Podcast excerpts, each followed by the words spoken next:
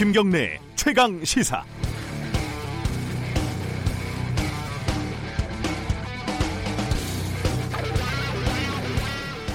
이번에 새 장관 후보자 인사청문회에서도 어김없이 부동산이 논란이 될 것 같습니다. 일단 부동산 정책을 책임지는 최정호 국토교통부 장관 후보자는 정부의 1주택 정책과는 반대로 여러 채의 부동산을 보유하고 있고 갭 투자에 수상한 증여 의혹까지 있습니다. 진영 행정안전부 장관 후보자는 전형적인 투기인 부동산 딱지 매매로 10억 원 이상 차익을 남긴 의혹을 받고 있고요. 조동호 과학기술정보통신부 장관 후보자도 강남의 강남권에 아파트를 가지고 있으면서도 다른 주택을 매매했고 지금도 현재 시세 수십억 원대 부동산을 가지고 있습니다. 박영선 중소벤처기업부 장관 후보자는 주택이 두 채니 네 채니 말이 많습니다. 대부분 수십억 원대 자산가들이니까 집이 여러 채가 있는 게 뭐 당연할 수도 있습니다. 하지만 적어도 정치인이라면은 부동산 투자를 하고 집을 여러 채 살 때 아, 내가 이러면 안 되겠다라는 일종의 일말의 책임감 정도는 있어야 되는 거 아닙니까? 그리고 부동산을 그렇게 사고 팔지 않아도 그래서 돈을 벌지 않아도 어차피 넉넉한 분들 아니겠습니까? 아, 부동산 투자, 투기 덕분에 부자가 됐을 수도 있겠군요. 3월 22일 금요일 김경래 최강 시사 시작합니다.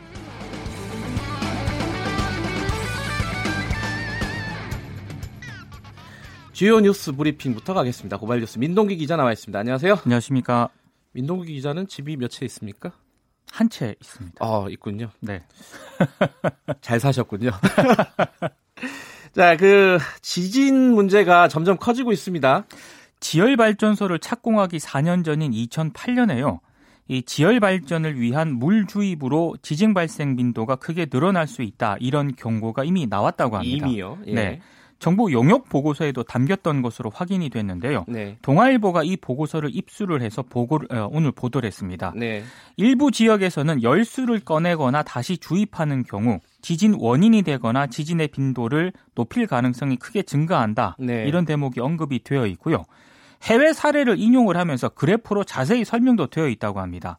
당시 연구 용역은 환경부가 발주를 했는데요. 네. 집안 침하 등의 문제점을 분석을 하고 관련 규정 개편에 보고서를 참조하겠다라고 했지만 예. 실질적인 지진 대책을 내놓지는 못했습니다. 이런 경고가 2013년도 정부 보고서에도 있더라고요. 그렇습니다. 예. 지속적으로 있었는데 강행을 했다 이런 얘기, 얘기예요. 네. 예. 이게 그 결국은 에너지 효율을 더 중요시 생각했다 정부의 당시 정부에서 이렇게 볼 수 있겠죠. 그런 것 같습니다. 네. 그 경고 목소리가 꾸준히 나왔는데요. 네. 그 이 2008년 용역 보고서 이후에도 국내외에서 수차례 나왔습니다. 예. 환경정책평가연구원은 이 보고서를 냈는데 네. 지진 유발을 지열 에너, 에너 지 활용 시 위험 요인으로 이미 꼽았고요. 네. 그리고 2015년에는 논문도 나왔는데 강한 압력으로 물을 주입해 지층을 깨뜨리면 더 큰 지진이 촉발될 수 있다. 이런 내용이 담겼습니다. 네. 그리고 스위스 바젤에 지어진 지열 발전소는 물 주입을 시작한 2006년 12월부터 2007년 3월까지 3개월 동안 규모 0.7 이상의 지진이 200번 이상 발생을 했습니다. 네. 결국에는 2009년에 이 지열 발, 발전소 건설이 중단이 됐고요. 독일 란다우에 지어진 지열 발전소도 2009년 규모 2.7 지진이 발생한 뒤에 가동이 사실상 중단이 됐습니다. 근데 더 큰 문제점은요. 예. 당시 사업단이 이런 사실을 알고 있었고 정부에 관련 내용도 보고를 했지만 실질적인 지진, 바, 지진 방지 대책으로 이어지지 않았다는 점인데요. 네. 사업단이 오히려 지진이 발생했던 스위스 바젤 그리고 독일 란다우 발전소의 기술자를 해외 자문단에 포함을 시키고 수억 대의 자문료를 지급하기도 했습니다.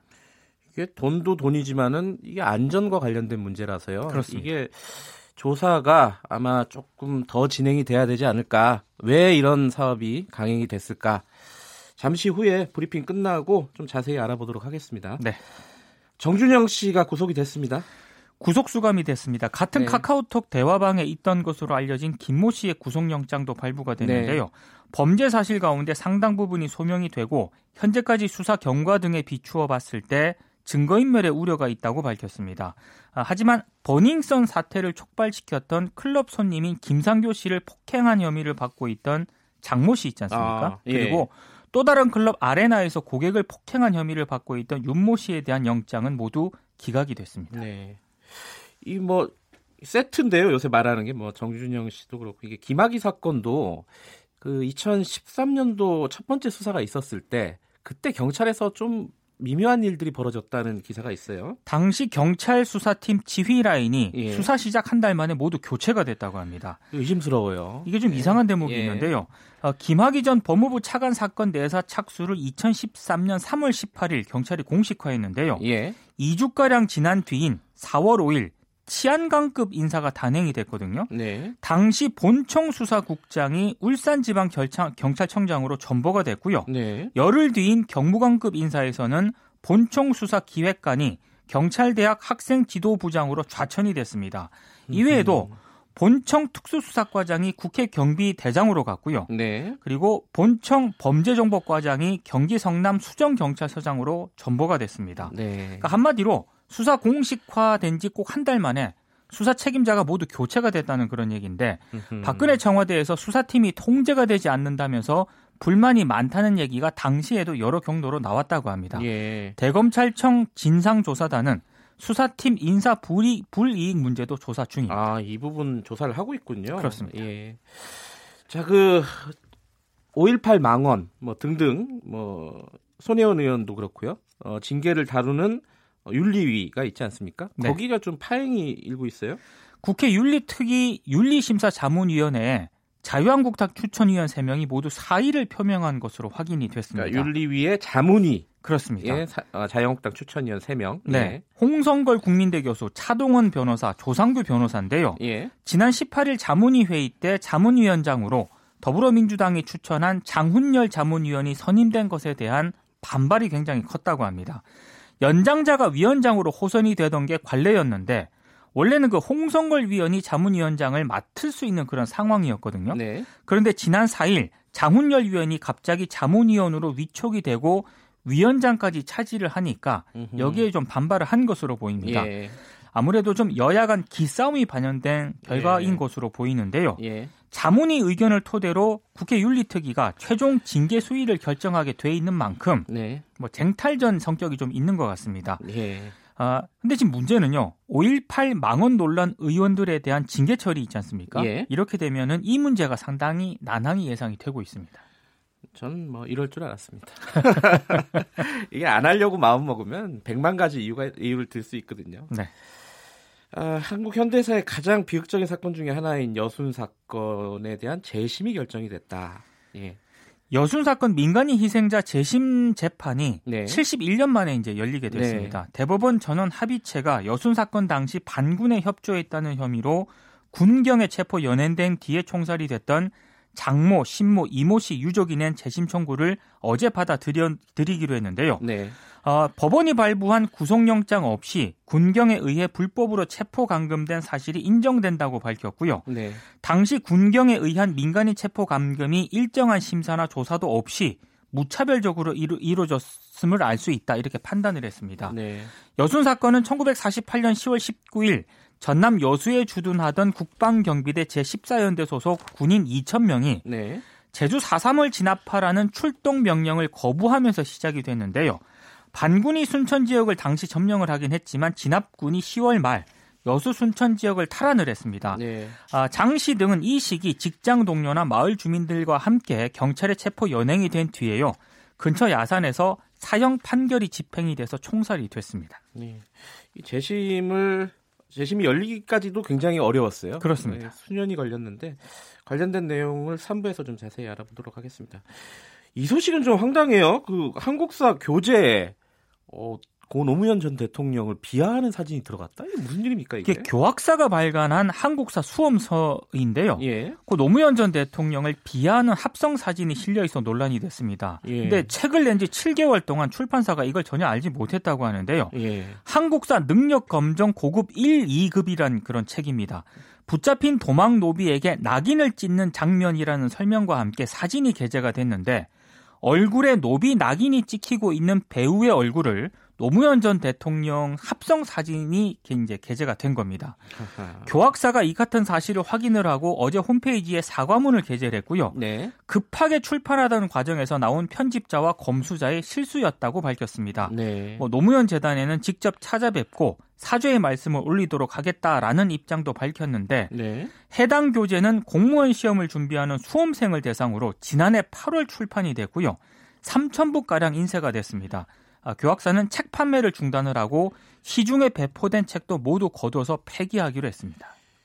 이고 노무현 전 대통령을 비하하는 이 합성 사진이 그 일베에서 굉장히 유행을 했었잖아요. 그렇습니다. 그때 얼마나 사진이 많이 유포가 됐으면은 방송국에서도 실수하고요. 네. 그죠? 뭐 그런 일들이 되게 많아요. 근데, 근데 교재까지 제가, 제가 이 사진을 봤는데 예. 단순 실수라고 보기에는 너무 명확하거든요, 사진이. 아하. 그래서 이거는 좀 정확하게 좀 조사를 좀 해봐야 될 것 같습니다. 의도적으로 했을 수도 있다. 뭐 좀 알아봐야겠네요, 이 부분은. 네네.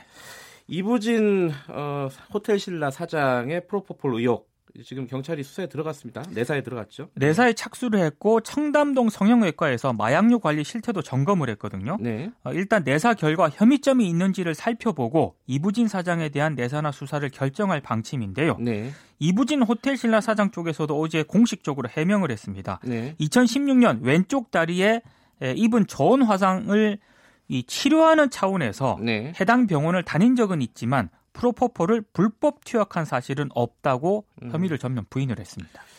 뉴스타파에서 어, 후속 보도를 준비하고 있습니다. 알겠습니다. 예, 조만간 아마 나오게 될 것 같습니다. 주연수 브리핑 여기까지 듣겠습니다. 고맙습니다. 고맙습니다. 고발뉴스 민동기 기자였고요. KBS 일라디오 김경래 최강 시사 듣고 계신 지금 시각은 7시 36분입니다.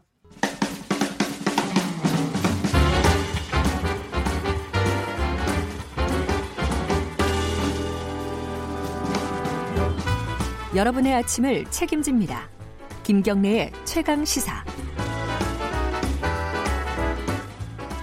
네, 매주 금요일 가장 많이 본 뉴스 등으로 일주일을 정리하는 시간입니다. 여론의 민낯 빅커뮤니케이션 전민기 팀장 나와 계십니다. 안녕하세요. 네, 반갑습니다. 전민기입니다.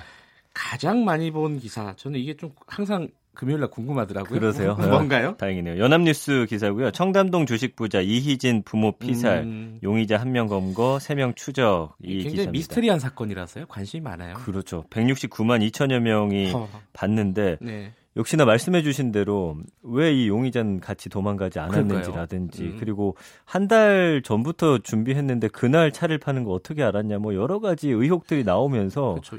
고작 2천만 원 때문에 사람을 그렇죠. 죽였나? 막 이런 의심도 좀 있고. 그게 아직 밝혀지지 않다 보니까 더 관심 예. 갖고 있는 것 같고요. 다음은요? 그 뉴시스 기사입니다. 모텔에 1mm 몰카 네. 아, 예. 유, 료 생중계 예. 투숙객 1,600명 당했다. 이거 좀 끔찍한 소식인데. 엽기적인 예. 113만 명이나 받고 전국 10개 도시 30개 모텔 42개 객실에 초소형 카메라 설치해 가지고 어 이걸 본 건데 이 시스템 자체도 좀 너무나 충격적이었던 그렇죠. 게 VOD 판매 방식으로 이제 해가지고 실시간 객실 상황을 공짜로 중계하다가 이제 성관계 장면 등에서 돈을 내야만 볼 수 있게 결제를 유도한다든지 네. 아니면 중요하다고 생각되는 부분 따로 편집해서 또 유료 판매하기도 했다라는 건데 어쨌든 이 IP 추적 통해 가지고 IP 무선 카메라 탐지 기법을 이용해서 이걸 찾아냈다고 하는데 그 최근에 중국산 카메라 예. 저도 아이를 키우기 때문에 밤에 이제 잠깐 켜놓는다든지 집에서 볼 수 있게 아, 휴대폰으로 예, 예. 그게 이제 IP가 도용돼 가지고 중국으로 실시간 중계됐던 예, 적이 예. 있거든요. 맞아요. 네, 예. 이런 식의 문제들이 요즘 상당히 문제가 되는 것 같습니다. 이 기사를 보면서 대부분 그런 생각을 하더라고요. 아, 이 정도 노력을 할 거면은 다른 일을 해보면 아, 되지, 되지 그러게요. 않냐. 맞습니다.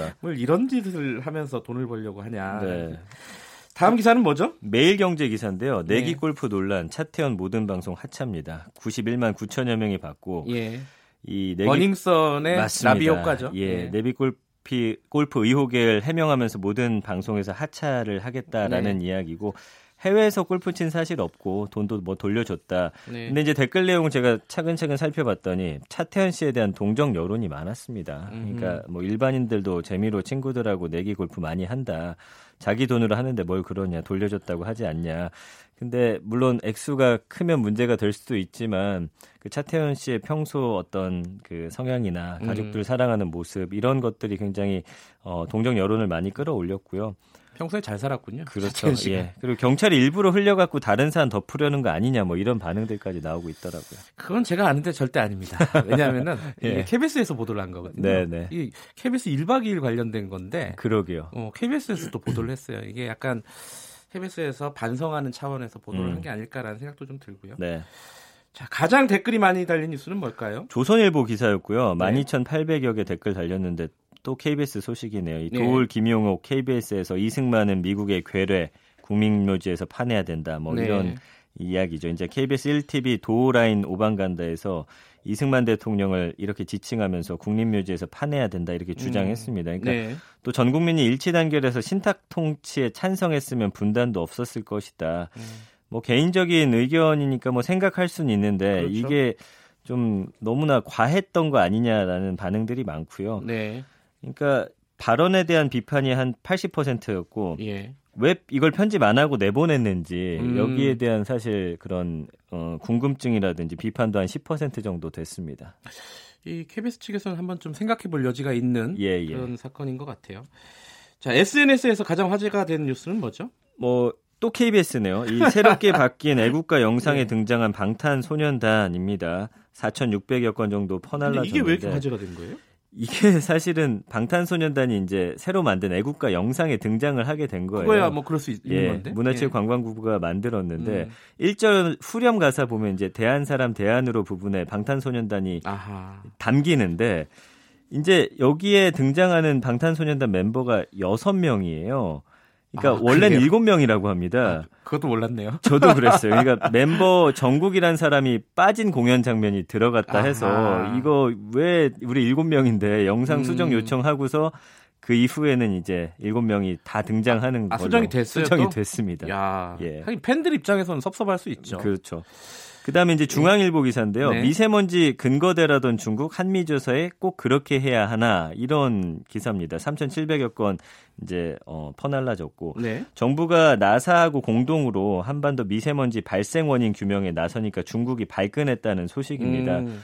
그러니까 꼭 이렇게까지 하면서 중국한테 책임 씌워야 하냐 뭐 이런 글들이 신문사를 통해서 많이 나왔더라고요. 아하. 근데 이거는 한국에서 나오는 미세먼지 중국 책임론에 대해서 과학적 근거 갖고서 말하라라고 그동안은 입장했던 것과는 네. 또 반대 입장이어서 니네 왜 이렇게 말했다 저렇게 말했다 하냐 뭐 이런 식의 이야기죠.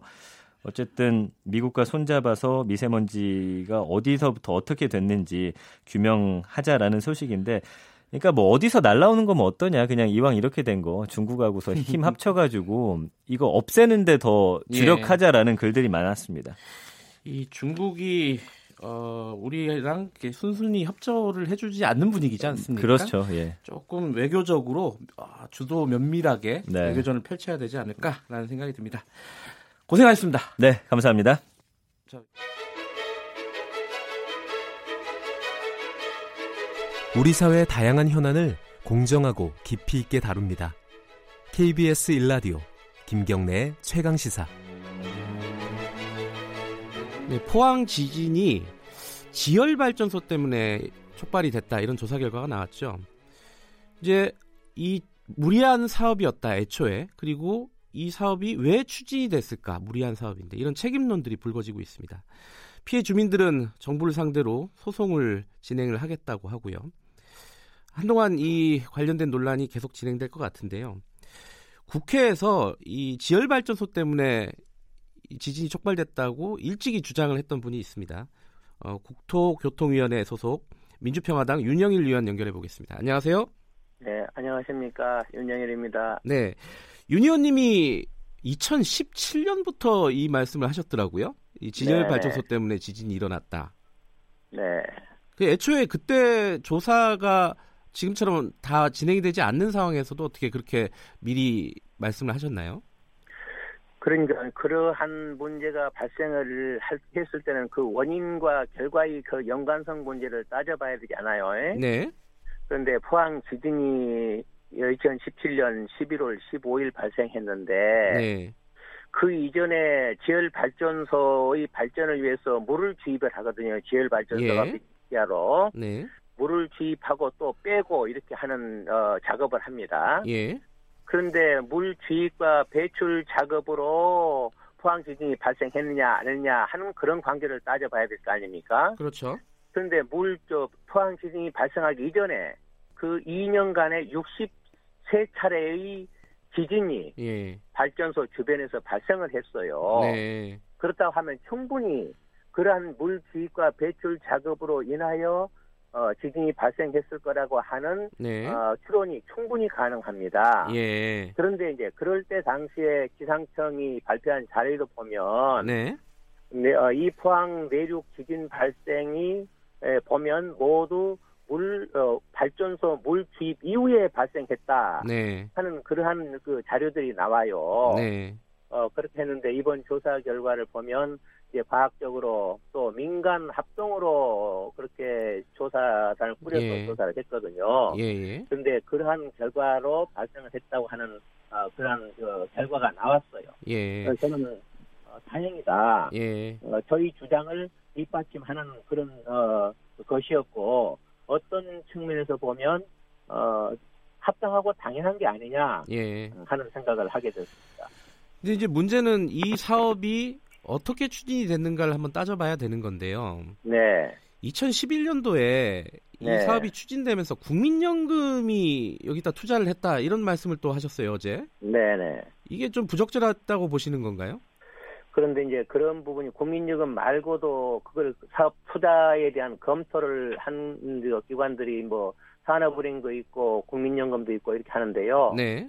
그 국민연금 경우도 보면 어, 그 지열발전소 주관사가 넥스기오거든요. 네네. 거기에 투자를 했다 하고 제가 자료까지로 공개를 했어요. 네. 어, 그런데 국민연금이 넥스지오에 투자한 것은 사실이지만, 네. 어, 지열발전소 사업자로 선정된 그 이전에 예. 그런 행위가 이루어졌기 때문에, 네네. 예, 국민연금이 어, 뭐 이런 지열 발전소하고 직접 연관을 가져서, 네네. 어, 그렇게 했다 하는 그런 어, 의혹 이런 예. 것 같은 경우는 의심 같은 경우는 어, 이 직접적인 관련이 없다고 그렇게 볼 수 있을 겁니다. 예. 네네. 근데 당시에 산업은행 같은 경우에는 이게 좀 어, 기술이 부족하다 지열 발전 이래가지고 투자를 보류했지 않습니까? 네네 그렇습니다. 그 근데, 데이터가 부족하고 네네. 그 검증되지 아니한 그런 거고 해서 데이터가 어, 투자를 안 하는 게 예, 어떠냐 하는 그 음. 다른 데의 검토가 있었어요. 예, 예. 결과적으로 하는 건 안 했는데 국민연금 같은 경우도 어, 그런 것들을 충분히 인지를 하거나 어, 그런 거는 어, 못했다는 생각이 들어집니다. 왜냐하면 네. 어, 지열발전소 사업자로 선정된 이전에 투자를 결정해서 한 거니까요. 네. 네. 네. 그러면 앞으로 이거를 어떤 방향으로 조사를 해야 된다고 보세요? 특혜 의혹 같은 것들이 일고 있는데. 2011년도에 좀 무리한 사업 추진이었다 이렇게 보시는 건가요? 근데 그 한 지열발전소 사업 자체는요. 네네. 어 가장 중요한 게 네. 저는 가장 중요한 게 안전성 검증이 이루어지고서 그 사업이 있어야 됐다. 예. 왜냐 국민의 생명과 재산의 안전에 직접적인 영향을 미치는 거거든요. 네네. 만약에 지열발전소가 지진 발전의 저 지진 발생 원인이 된다고 한다면 그건 네. 재난 아닙니까? 네. 그 재난이라고 하는 게 그러면 인재냐 자연재해냐 하는 그런 기준을 어, 갖고 이제 그 책임성 같은 걸 따지는 건데 예. 어찌됐든 가장 중요한 거는 안전성 검증 작업이 사전에 음. 이루어졌어야 되는데 네. 그러지 아니한 차원에서 이루어졌다 하는 것들이 문제였고요. 예. 그리고 그걸 자체적으로도 그 발전소 설계 단계에서 네. 사업자로 하여금 유발 지진 모니터링 시스템을 구축하고 관리 계획을 세워라. 네. 그다음에 어, 포항 인근의 그이 단층 분포라든가 네. 지진 이력이나 이런 것들을 조사가 해야 된다 하는 어, 의견들이 있었어요. 예, 자체 예. 내에서도 어, 포항 EGS 프로젝트 그 관리 방안에서도 보면 네. 그런 얘기가 나오는데 그런 데에 대한 관리 감독이 이루어지가 않은 거지요. 네. 네네. 국회 차원에서 어떤 조사라든가 앞으로 진행 방향은 어떻습니까? 국회 차원에서 중요한 거는 네. 어 당장 이재민들이 발생하고 주민들이 어려움을 어, 겪었거든요. 집을 잃고요. 예. 그런 데 대한 지원. 그리고 조사 결과에 따른 어, 보상 배상 등의 예. 문제 이런 것들을 이제 소, 소위 책임 규명의 문제 예. 어, 이러한 것들이 명확하게 가려져야 되는데 예. 일대 이제 조사 결과가 나왔으니까 예. 방금 언급한 그러한 사항들에 대한 논의가 예. 어, 활발히 이루어질 겁니다 이제. 예. 이 사업이 어떻게 네. 시작됐는가부터 차근차근 따져봐야 될 일이네요. 네네. 예, 알겠습니다. 오늘 말씀 감사합니다. 네, 수고하십시오. 민주평화당 윤영일 의원이었습니다. 네, 이어서요. 어, 지금 포항 피해자들이 소송을 준비하고 있다고 아까 말씀드리지 않았습니까? 어, 소송을 담당하고 있는 변호사 한번 연결해 보겠습니다. 이경우 변호사님 연결돼 있습니다. 안녕하세요. 네, 안녕하십니까? 이 변호사님은 어, 포항에 계신가요? 아, 제 저는 저 포항에 태어나고 아. 포항, 어, 포항에서 초중고를 나와가지고요. 아 그렇군요. 어, 저 지금은 서울에서 예. 법무부인 서울센트럴의 대표 변호사를 하고 있습니다. 예. 이 지금 포항 시민들, 그러니까 피해자분들을 대리해서 지금 소송을 진행하고 계신 거고요. 예, 예, 예. 그 소송을 어, 진행하신 분이 한 몇 분이나 되세요? 어, 소송은 1차에 71명이 예. 원고로 참여를 했고요. 예. 어, 2차에 1,156명이 참여를 해서 어, 합, 합해서 지금 1,227명이 소송에 참여하고 있습니다. 근데 보도를 보면요, 아직도 예, 예. 집에 못 들어가시고 예, 이렇게 예. 대피소에서 지내는 피해자들이 많이 있다면서요? 예, 그 아직도 이제 그 흥해 예. 포항시 흥해에 예, 대성 아파트라든가 예. 아, 한미 장관 맨션이라든가 이런 여기에 거주했던 분들이 예. 체육관 생활을 하고 있습니다. 그렇군요. 90세대 200명 정도 된다고 생각합니다. 그러니까 정부에서 어, 최근에 발표한 거는 이제 지열 발전소 때문이다라고 거의 뭐 확정적으로 말을 했습니다. 조사 결과가. 아, 예, 예, 예. 이렇게 되면 소송이 어떻게 좀 다른 국면으로 가는 건가요? 아, 저 손해배상 청구 소송에 있어서 네. 그 이제 손해를 끼친 원인과 결과 어, 손해 사이에 예. 어, 인과관계가 입증이 돼야 되는데 네네. 이번 어, 발표로 어, 그 법률적 인과관계뿐만 아니라 네. 자연과학적 인과관계가 입증됐다고 음, 보고 있습니다. 그래서 예. 승소 가능성은 한층 높아졌다 이렇게 예. 말씀드릴 수가 있겠습니다. 그 정부 조사 결과 나오고 아마 이 소송하시는 분들도 굉장히 화가 많이 나셨을 것 같아요. 분위기가 어땠습니까? 예, 뭐 포항시가 이제 예, 산업 도시로서 이제 예. 황제철로 인해서 이제 그 미세먼지로 인한 그 오염 물질 예. 피해가 많은 이런 도시였는데 네네. 에, 2010년도에 그 신재생 에너지 사업의 일환으로 네. 어, 정부의 R&D 사업으로서 지열 발전소가 실험적으로 가동이 된 겁니다. 네. 에, 실험적으로 가동했는데 입지 초기에 제대로 된그 그, 그 부지 조사라든가 활성 단층 여부를 조사를 하지 않고 조사를 소홀히 해서 입지가 들어선 게 첫째 원인이었는데 네. 이런 점에 대해서 어 포항 시민은 격앙하고 있고요. 네. 또 이제 그 지진 나기 어, 한 7개월 전에 예. 2017년 4월 어, 15일 날 예. 3.1 유감 지진이 발생했습니다. 3.1 지진이면 상당히 큰데 그 부분은 지열 발전소로 인해서 네. 어, 발생했다는 미소 지진을 넘어서는 부분이었습니다. 음, 예. 그런 경우에 보통 어, 스위스 바젤 지열 발전소의 경우에는 3.4 지진이 지진이 발생했을 때 가동을 중지를 했습니다. 아하, 그런데 예. 3.1 지진이 났을 때 정부 관계자라든가 네. 어, 발전소 어, 운영자들이 당, 당장 어, 중지를 해야 되는데 네. 그럼에도 불구하고 그럼에도 음. 불구하고 어, 2017년 8월 8월경부터 다시 예, 음. 물주입 등의 예. 그 수리 작업 등 그 가동 행위를 해가지고 네. 그래서 2017년 11월 15일에 5.4 강진이 일어났기 때문에 이런 점을 두고도 뭐 은폐 의혹, 어, 미소 지진 발생이나 3.1 지진을 은폐한 이런 의혹들이 있기 때문에 네. 포항 시 민은 여전히 분노하고 있습니다. 근데 이게 법률적으로요. 어, 예. 지금 보도에 나오는 거 보면은 미리 이런 위험을 경고한 보, 정부 보고서들이 많이 있었고 지금 말씀하신 것처럼 어, 가동 중에도 어떤 위험 징후가 있었는데 정부가 조치를 취하지 않았다면은 이게 예. 정부의 어떤 책임이 더 커지는 거 아니겠습니까? 예, 당연히 이, 이 건은 이제 어, 지열 발전소가 어, 정부의 R&D 사업으로 네. 어, 진행이 됐고 어, 정부가 184억을 어, 투입을 해서 예. 어, 진행했던 사업입니다. 그래서 어, 지열 발전소가 이제 에, 페이퍼컴퍼니 형태로 있는데 모기업은 네. 넥스지오라는 회사입니다. 네. 아, 넥스지오를 선정해서 또 정부 유관기관이 컨소시엄 8개의 그 기관이 컨소시엄으로 참여해서 진행했기 때문에 예. 정부의 책임이 제일 크다고 할 수 있겠습니다. 이게 소송 규모가 한 어느 정도로 될 것으로 추산이 됩니까? 저희들 1차, 2차 소송에 이제 그 예. 그 하루에 전파 반파의 경우에 1일 1만 원, 음. 소파라든가 또 재산상 손해가 없는 경우에 1일 5천 원을 청구했습니다. 예. 어, 이를 어그 1월 그 2017년 11월 15일부터 예. 어 소송이 이제 끝나는 예 대략 그 그러면 합하면은 수조 원이 넘는다는 보도가 맞나요? 추산하고 있습니다. 언론에서 아, 보도를 하고 있는데 추산을 예. 하고 있는 겁니다. 예. 알겠습니다. 여기까지 듣겠습니다. 고맙습니다. 네, 수고하십시오. 네, 네 이경우 변호사였고요.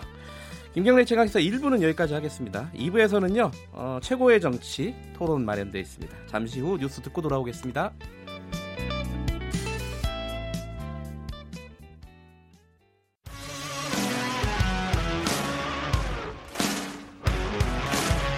뉴스타파 기자 김경래 최강 시사.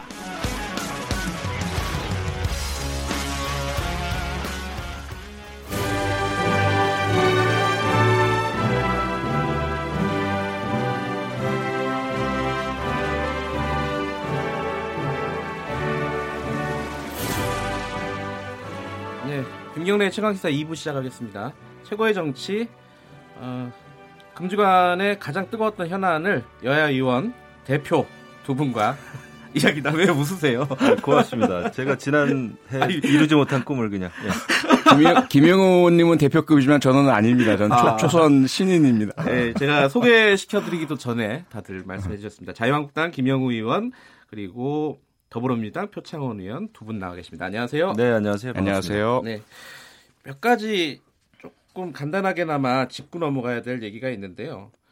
이 윤소아 정의당 원내대표 비교섭단체 연설 중에 이 자유한국당 의원분들이 다들 빠져나가셨어요. 집단 퇴장을 하셨죠. 이게 이게 뭐 언론이나 이런 데서 아니 나경원 원내대표 연설 때 방해하지 말고 좀 들어달라고 한 게 일주일 전인데 이거 약간 뭐 말이 다른 거 아니냐 내로남불 아니냐 이런 비판이 있습니다. 그 김영우 의원님 이건 어떻게 생각하세요? 아 이제 비교의 대상이 다릅니다. 왜냐하면은 네. 어, 지난번에 이제 더민당이 네. 예, 우리 나경원 원내대표가 연설할 때는 더민당 원내대표 홍영표 대표께서 의장석에까지 달려가셔가지고 네. 예, 원내 교섭 단체 연설 연설 자체를 방해를 했고요. 예. 많은 의원님들이 또 구호를 연호했습니다. 근데 이번 경우에는 이제 윤소와 정의당 원내대표가 예. 원래 이게 대정부 질의 한 부분이에요. 사실은 원내 교섭단체 대표 연설도 네. 예, 국민에게 드리는 예, 말씀이지만 사실 또 정부에게 하는 예. 예. 그런 그 국회 일정이죠. 그런데도 불구하고 나경원 원내대표 우리 에, 예, 우리 그 한국당의 나경원 원내대표에게 질의 아닌 질을 하고 어, 이랬기 때문에 우리가 듣지 않은 것입니다. 하지만 음. 우리가 어, 연설 자체를 방해하진 않았죠. 물론 퇴장이라고 하는 것은 아름다운 모습은 아니죠. 네. 하지만 네. 예, 정의당이 이번에 그 선거제 개편하는데 네. 예, 더민당에 예, 들러리를 섰던 그 이유 그것은 이제 사실 우리가 볼 때는 원내 교섭 단체 를 만들기 위한 것이다라고 하는 그 속셈을 정의당에서 들켰기 때문에 에, 예, 오히려 이렇게 우리 나경원 원내대표한테 세게 나온 게 아닌가 뭐 음. 그런 생각이 듭니다. 뭐 민주당 얘기도 좀 들어야겠죠. 표창원 의원님. 네, 우선 김영우 의원님께서 어, 제가 기사에서 보기에는 자유한국당을 자한당으로 부르는 건 모욕이다 이렇게 말씀하셨. 그래서 오늘부터 저도 더민당이라고 좀 그러니까, 하고 있습니다. 애써서. 그렇, 그렇, 그러니까 말이 꼬이네요. 두 분이 알아서 하세요. 그거는. 어, 그러니까 그 말씀이 뭐냐면 우리가 흔히 말하는 내로남불. 네. 우리 것은 늘 좋다고 이야기하고 다른 네. 사람 것은 나쁘게 얘기하는 그런 관행은 이제 정치에서 사라져야 되지 않을까. 음. 저희도 물론 어 잘못했습니다. 하지만 자유한국당도 잘한 거 없습니다.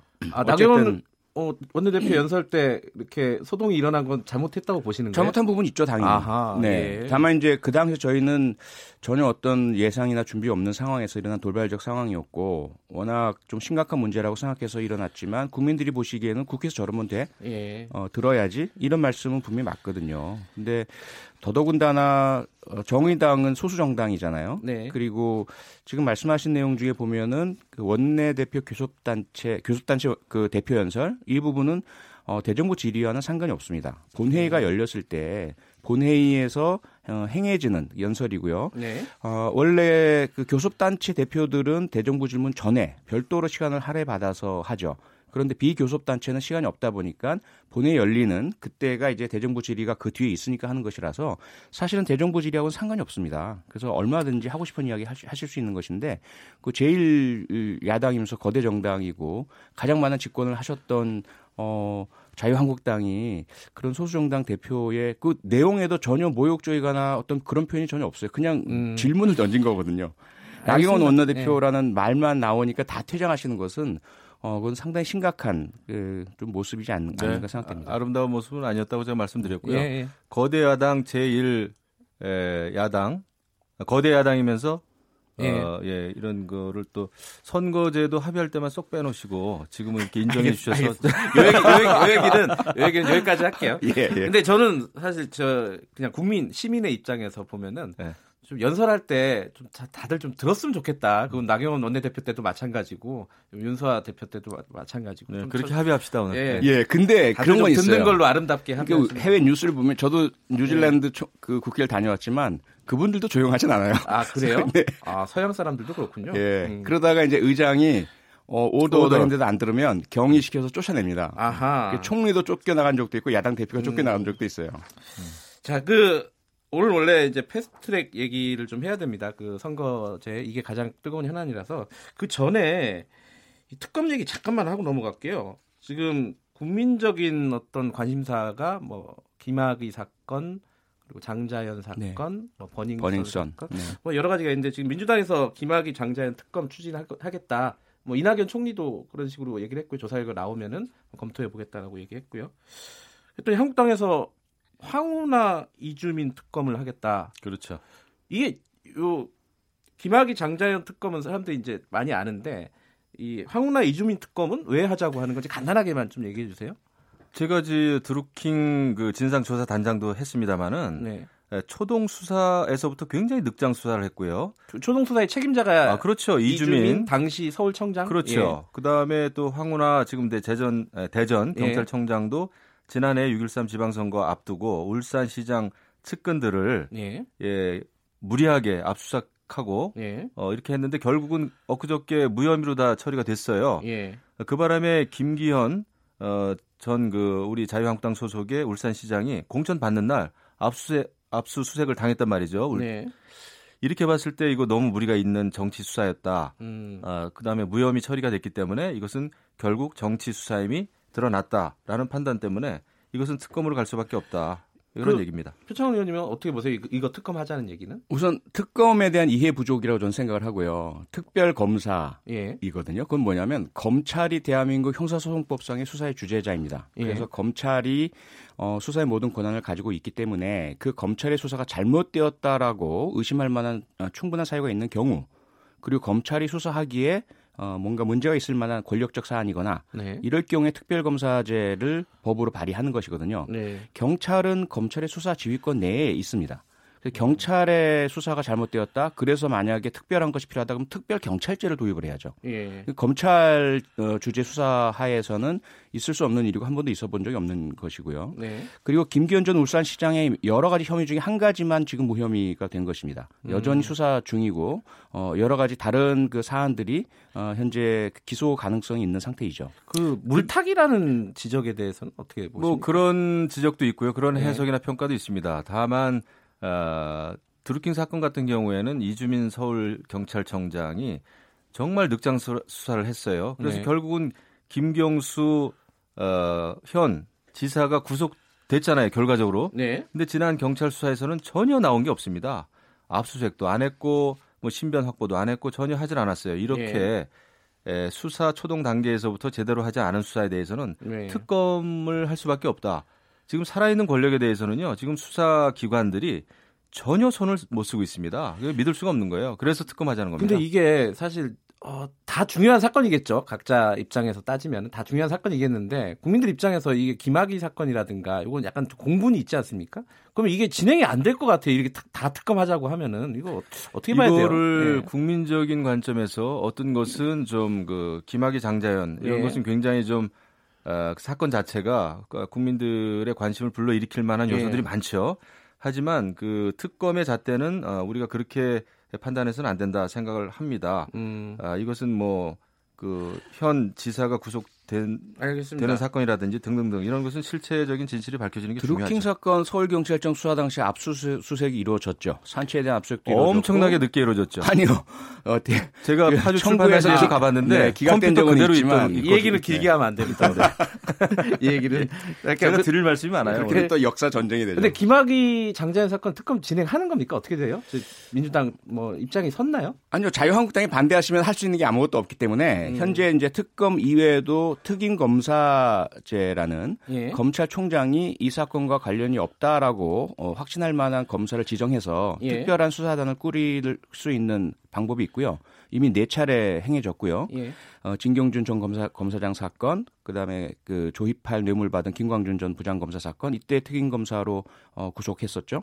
그다음에 또 하나가 이미 국회에서 상설 특검법안을 통과시켜서 지금 발효 중에 있습니다. 언제든지 법무장관이나 국회에서 요건을 갖추어서 요청을 하면 돼요. 그래서 그, 이두 가지 방법도 있기 때문에 어, 좀 지켜봐야 될 것 같습니다. 저희 당이 특검 자체를 전혀 지금 반대하고 있지 않고요. 네. 저희도 특검을 고려하는 하자는 목소리가 많고 다만 대통령께서 귀국과 동시에 예, 특정한 사건들을 나열하면서 이것은 진상 조사를 하라라고 예. 하는 것만큼 강력하고 잘못된 그 수사 가이드라인이 없습니다. 이것이 초법적이라는 거예요. 알겠습니다. 이 얘기 여기까지 하죠. 뭐 이 얘기 많이 했습니다. 지금 일주일 동안 계속 해가지고 오늘 선거제 얘기 좀 들어가겠습니다. 네. 그 여당부터 여쭤볼게요. 네. 패스트트랙 그 바른미래당에서 지금 아직 정리가 안 됐잖아요. 네. 어떻게 되는 거예요? 이게 궁금한 사람들이 많아요. 어, 기다리고 있죠. 마지노선이라는 얘기도 있었는데. 그러니까 이제 그 신속 처리 안건이죠. 정확한 명칭은 예. 패스트 트랙 그 5분의 3 이상의 상임위 위원들 혹은 전체 본회의 석상에서의 5분의 3 이상의 의원들이 동의하면 어 일단 상임위에서 190일 동안 기다리는 시간 두고 예. 그다음에 이제 법사위에서 80일 동안 그다음에 이제 본회의에서 50일 동안 이렇게 이제 둬서 330일 동안 어 예. 이렇게 숙성시킬 수 있는 것인데요. 그 최장 기간을 두자면 요번 주까지 해야 됩니다. 예. 그래야 330일 되, 었을때 예. 통과되면 내년 총선을 치를 수가 있거든요. 음. 그런데 이제 그 시, 기간을 줄일 수가 있죠. 마지막 본회의 기간을 어, 국회의장이 판단을 하셔서 음. 바로 그 50일 안 기다리고 바로 어, 의결에 붙이면 많이 줄어들거든요. 그렇게 되면 우리가 아직은 조금의 시간은 벌수 아, 있다. 예. 그래서 여전히 바른미래당에게 어 제발 그 원래 초심으로 돌아오셔서 네, 합의의 정신으로 복원해 주시기를 악망하고 기대하고 네, 일단 기, 기다리고 있다. 네. 네. 그 자유, 아. 자유한국당이 불편하죠. 지금 많이 반발하고 있습니다. 제가 네. 볼 때는 그 이번에 여당과 야 3당 예, 더민당을 비롯한 그 야 3당은 초심을 다 잃었습니다. 이 그 선거제 합의의 본질 또 이것을 그 패스트트랙에 태우겠다고 하는 그 본질은 더민당의 경우에는 어, 집권 연장을 위한 반의회주의 폭거입니다. 이해찬 그 더민당 대표께서 어, 입만 열면 30년 집권하겠다. 얼마 전에는 100년까지 나왔어요. 그렇죠?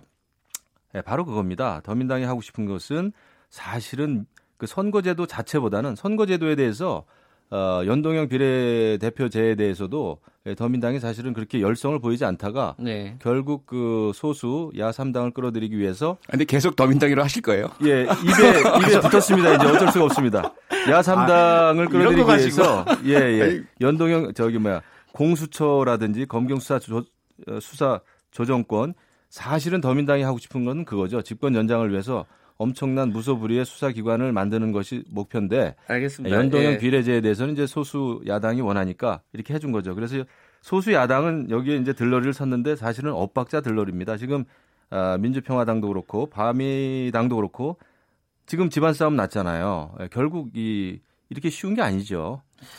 자, 여, 여당 입장 들어야죠. 그 네, 우선 초심이 언제인가로 어, 좀 얘기를 해봐야 될 것 같은데요. 예. 어, 지난해 12월 15일 야, 어, 여야 5당 모두 원내대표가 모여서 서명 사인을 했습니다.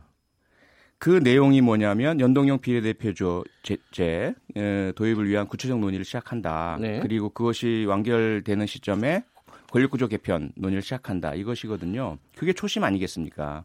그러면 그, 렇게 해서 국회에서 정치개혁특별위원회가 만들어졌습니다. 국민의 세, 예. 세금으로 국회 특별위원회 만든다는 것은 많은 돈이 듭니다. 그렇게 만들었다면 이것은 연동형 비례대표제라는 원칙 하에서 함께 그 구체적인 방안에 대해서 협의를 해서 결과물을 내놓는다라는 대국민 약속이거든요. 네. 그 초심에서 이탈하신 것이 자유한국당이에요.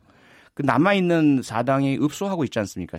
자유한국당 돌아와 주십시오. 함께 합의합시다. 그런데 현재 내년 총선을 치르기 위해서는 이미 시간이 쪽쪽쪽쪽 흘러가고 있고 더 이상 기다려서는 안 되는 상황이기 네. 때문에 패스트트랙으로 올릴 수밖에 없는 상황에 내몰린 거, 것이거든요. 네. 그런 어, 이, 어, 상황을 부디 통촉해 주시길 바라고. 근데 합의문, 합의문에서 중요한 거를 다 빼놓고 읽으셨는데요. 비례대표 등등등등 선거제와 관련해서는 정개특위 합의에 따른다 이렇게 2번 항에 이렇게 네. 큼지막하게 써 그러니까요. 그러니까 정개특위에 계속 논의를 해 주셔야죠. 아, 우리가 우리 안을 냈잖아요. 그러면은 합의를 위한 그 토론을 해야지 왜 갑자기 패스트 트랙입니까? 근데 그 안에 대해서 말들이 좀 많잖아요. 이거 선거제 개, 그 개편의 가장 큰 게 이제 비례성을 높이자는 네. 건데 네. 그런 취지가 아니다. 자유한국당의 안은 비례대표를 없애자 이런 거잖아요. 제가 여기 지금 네. 3월 17일입니까? 그 아, 헷갈리네요. 그 여당하고 야 3당 예. 이걸 어떻게 불러야 될지 여야 4당이죠, 그죠? 여야 예. 4당이 합의한 내용 예, 밀실 합의를 보면은 세 페이지에 걸쳐서 있는데 와 제가 읽어도 정말 복잡합니다. 우리 전 지구상에 존재하는 가장 가장 복잡하고 미묘하고 이런 아. 누더기 법안이다. 이것은 연동형 그 비율도 50%로 그냥 다운을 시켰고요. 그다음에 권역별 비례, 석패율 이런 게 다 같이 붙어 있는데 그랬기 때문에 심상정 아마 정의당 전 대표께서도 국민들은 이 계산법을 알 필요가 없다라고 말씀하셨는지 모르겠는데 네. 국민들이 알 필요 없다라고 말씀하신 거는 아마 아, 정말 그 소수당도 예. 이런 비례대표제 거의 비례대표 의석으로만 채워지는 원내 교섭단체 만들겠다라고 하는 속셈이 예, 들켰기 때문에 이 그 내용을 알 필요 없다 이렇게 말씀하신 것 같아요. 이거 보면은 이해할 수가 없어요. 그, 그 저희 표창원 의원님. 네. 이게 좀 복잡한 건 사실이잖아요. 복잡하죠. 어, 네. 매우 복잡해. 이 복잡한 걸 좀 간단하게 네. 너무 길지 않게 간단하게 네. 설명해 주실 수 있어요? 한 방에 설명해 드릴게요. 좀, 좀, 어려운데 저도 네. 이거. 사실 야구도 축구도 복잡합니다. 하지만 아하. 공정하면서 재밌게 즐기려면 그런 네. 룰이 필요해요. 예. 첫째, 300명 의원 정원 그대로 유지됩니다. 네. 자유한국당은 거짓말 현수막을 전국에 붙이셔가지고 국회의원 느는 것 좋으십니까? 이렇게 하시는데 그건 아, 그렇게 하시면 안 되죠. 첫째, 300명 국회의원 그대로 유지되고요. 예. 둘째, 핵심은 28명의 국회의원을 현재 지역구에서 비례대표로 옮깁니다. 예. 셋째, 그렇게 옮긴 비례대표 75명으로 국민들께서 주신 정당 정당 투표 예. 그것을 최대한 구현시키는 겁니다. 음. 그래서 지역구에서 많이 가져간 거대 야당은 좀 좀 뒤로 미루고 어, 소수 정당들이 자신들이 득표한 그런 비례 그 정당 투표의 50%를 보장받는 거죠. 예. 그렇게 하고 나서 좀 남아요. 한 30석 정도 남는 것 같아요. 그것을 각 권역별로 석패율 2등으로 아깝게 떨어진 의원들에게 주는 거예요. 그렇게 하면 영원함이 지역 감정이 해소됩니다. 네. 한국에서 이룰 수 있는 300명 늘리지 마라 국민의 요구거든요. 근데 지역 감정 해소해라. 한 지역에서 패권 특정 정당에 싹쓸이 마라. 국민의 요구거든요. 네. 거기다 소수 정당 존속해서 다당제 해라.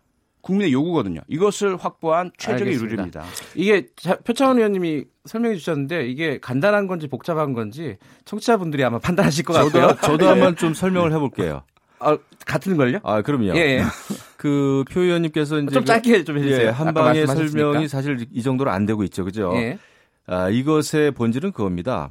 거의 그 유권자 국민들이 직접 뽑은 국회의원이 아니라 그냥 정당 득표율에 의해서 네. 어 아주 극단적인 이념 지향적인 그런 그 어, 정당이 많이 생기게 되는 거죠. 예를 네. 들면은 네. 뭐 지역구 의원은 두세 명인데 네. 예, 그 정당에 속한 비례대표 의석은 뭐 25석, 30석 이렇게 될 수가 있습니다. 그러니까 네.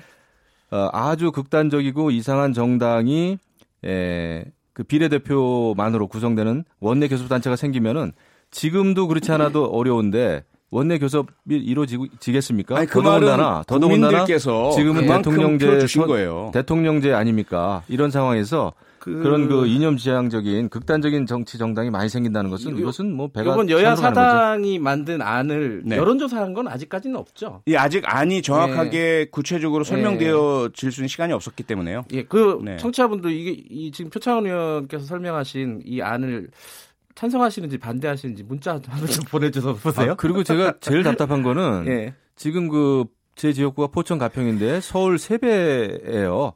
그런데도 이, 렇게 되면은 28석의 그 예, 예. 지역구 의석수가 줄면 우리는 또 뭐 한 두세 개 다른 시군이 또 들어와야 됩니다. 그 저기 저 시간이 많지가 않으니까 제가 제가 질문을 좀 드리, 드릴게요. 네. 김영우 의원님 그 이게 선거제 개, 개편 자체를 반대하는 겁니까? 아니면은 패스트트랙에 올리는 걸 반대하는 겁니까? 아니면 다른 법안들을 같이 올리는 걸 반대하는 거? 정확하게 지점이 어디예요? 세개 다죠. 내용과 내용과 무조건 절차, 잘못 물어봤네. 아니 내용과 절차와 시기가 완전히 예. 그 반의회 민주주의 폭거라니까요. 음. 반대를 위한 반대. 어떻게 게임의 반대. 룰을 예. 게임의 룰을 특정 정당이 에, 그냥 그 밀실 합의에 의해서 합니까? 그러니까 지금 바미당도 민주평화당도 당론으로 지금 그 추인이 안 되고 간단하게 있잖아요. 하나만 더 여쭤보면 진짜 패스트트랙에 가면은 어떤 특단의 조치, 예를 들어 총사태 같은 이런 조치가 취해지는 겁니까? 우리는 뭐 모든 그 특단의 조치를 할 각오가 돼 있고요. 예. 예, 이것은 정말 그 의회 민주주의를 뒤집겠다고 하는 또 장기 그 집권을 하겠다고 하는 음모이기 때문에 이것은 그냥 우리가 물러설 수가 없는 일이다. 피창원 의원님. 네. 의회 민주주의 폭거다. 네. 게임의 룰을 이렇게 정하면 안 된다. 여기에 네. 대한 입장은 좀 간단하게 밝혀주시는 게 좋을 것 같아요. 특정 정당이 빠져서 네. 모든 다른 정당들을 배제시키고 있는 거죠. 그것이 음. 의회 민주주의 폭거죠. 정치개혁 특위에서의 협의 과정을 어, 반대하고요. 네. 빠져나가고 네. 예. 이 합의에 대해서 어, 계속해서 몰아붙이고 계신 건데요. 그건 이제는 그만두셔야 되고 들어오셔야죠. 그러니까 하나만 더 여쭤보면요. 지금 밤이다 아 저도 저도 그러니까 바른미래당 죄송합니다. 네. 바른미래당에서 공수처 법안을 지금 네. 다른 수정안을 내놨잖아요. 네네. 네. 이게 약간 그 임명권이나 이런 부분 기소권 이런 것들이 많이 달라요. 더불어민주당하고. 맞습니다. 네. 이거 받을 수 있는 겁니까? 어떻습니까? 당내 분위기는? 못 받는 거죠. 그건 못 받아요? 공, 수처가 아닌 거죠. 그러면 패스트트랙 무산되는 거 아닙니까? 혹시? 아, 그래서 이제 바른미래당께 네. 어, 원래로 돌아와 주시라. 이거는 불가능한 안을 던져서 음. 이런 합의를 깨는 책임을 저희들에게 넘기시는 거거든요. 네. 그거 그런 방식은 좋지 않은 거죠. 그게 제가 볼 때는 예. 결국은 일단 그 법안... 제가 꼭 드릴 수 드리고 싶은 말씀 뭐냐면 네. 자, 자, 예, 짧게. 결국은 예. 법안 끼워 팔기 하면서 이렇게 밀실 합의한 결과 일단 이렇게 되는 겁니다. 제가 말씀드릴 예. 순서 같아서 예. 가장 핵심은 뭐냐면 지금 현재 국민들께서 가장 분노하시는 거는 대구 경북에서는 자, 자유한국당 공천만 받으면 무조건 당선이에요. 예. 그러다 보니까 이번에 예천군 사건도 터졌죠. 계속해서 문제가 되는 건 지역구 의원들입니다. 네. 이분들이 지역 유지와 결탁하고 지역 패권 형성하고 네. 이걸 깨야 됩니다. 그래서 그 대구 경북에서도 예. 다른 당 의원을 가지실 그런 권리를 어, 충족시켜 드려야 하고요. 네. 그 다음에 아까 뭐 이념정 이념정 말씀하시지만 그러한 종국몰이는 이제 그만두셔야 하고 네. 우리 미세먼지의 가장 문제가 핵 환경 아니겠어요? 유럽 대부분 국가는 녹색 땅이 있어요. 그분들은 지역구가 없어요. 대부분 비례대표로 들어와서 네. 의석을 차지하고 환경 문제에 대한 목소리를 계속 내십니다. 그래서 환경 개선이 이루어지고 있어요. 예. 대한민국도 이제는 거대 야당 양당 둘이서 독점하면서 정쟁으로 싸움으로 몰아갈 것이 아니고 협의로 뉴질랜드에서도 예. 연동형이 도입되면서 정치형이 확 바뀌었어요. 예. 그 아까 제가 어 청취자 여러분들한테 입장을 좀 말씀드리 되게 문자를 많이 보내주시는데 숫자를 제가 세 갖고 말씀드리기는 힘들 것 같고 의견이 두 분 의견을 대표하는 의견이 이런 겁니다. 5900님이 표창원 의원님 설명을 들으니까 충분히 이해가 됩니다. 어, 이런 이것까지 읽어드려야 되나? 이상한 정당은 자, 자유한국당인 것 같다. 이런 게 있고요. 7725님은 집권 여당은 빼면서 이중대, 삼중대, 정의당, 평민당 살찌워 장기 집권하는 음모 아닙니까? 어쨌든 뭐 이런 생각들 네. 갖고 있는데 어떤 의견이 더 많은지 살짝 많은지는 나중에 따로 말씀드릴게요. 네, 네. 자, 이 저는 국민들 입장에서는 사실 이 정치적인 어떤 합의 거래보다 선거제가 보, 다 국민들의 입, 어, 뜻을 대변하는 쪽으로 가야 되지 않느냐라는 생각은 좀 있어요. 지금 국민들을 대변하기 위해서는요. 예. 선거제 이렇게 목맬 것이 아니라 예. 경제 살려야 됩니다. 지금 이제 시간이 얼마 많지 않아요. 선거제 그리고 지금의 예. 그 선거 제도가 크게 무슨 탈이 있는 게 아닌데 이것을 왜 바꿔야 되는지 바꾸려고 알겠습니다. 또 모든 걸 거는지 크게 정치가 신뢰도 꼴찌죠. 국회가 신뢰도 꼴찌입니다. 경제 예. 살리기 위해서도 국회가 제대로 돌아가야 합니다. 오늘 여기까지 듣고요. 어, 다음부터는 자유한국당 더불어민주당으로 부르기로 하죠. 네. 서로 존중합시다. 예. 네. 여기까지 듣겠습니다. 고맙습니다. 두 분. 고맙습니다. 예. 감사합니다. 네. 자, 김경래 채널에서 2분 여기까지 하겠습니다. 3분은요. 일부 지역국에서 해당 바, 해당 지역 방송 보내드리니까 참고하시기 바랍니다.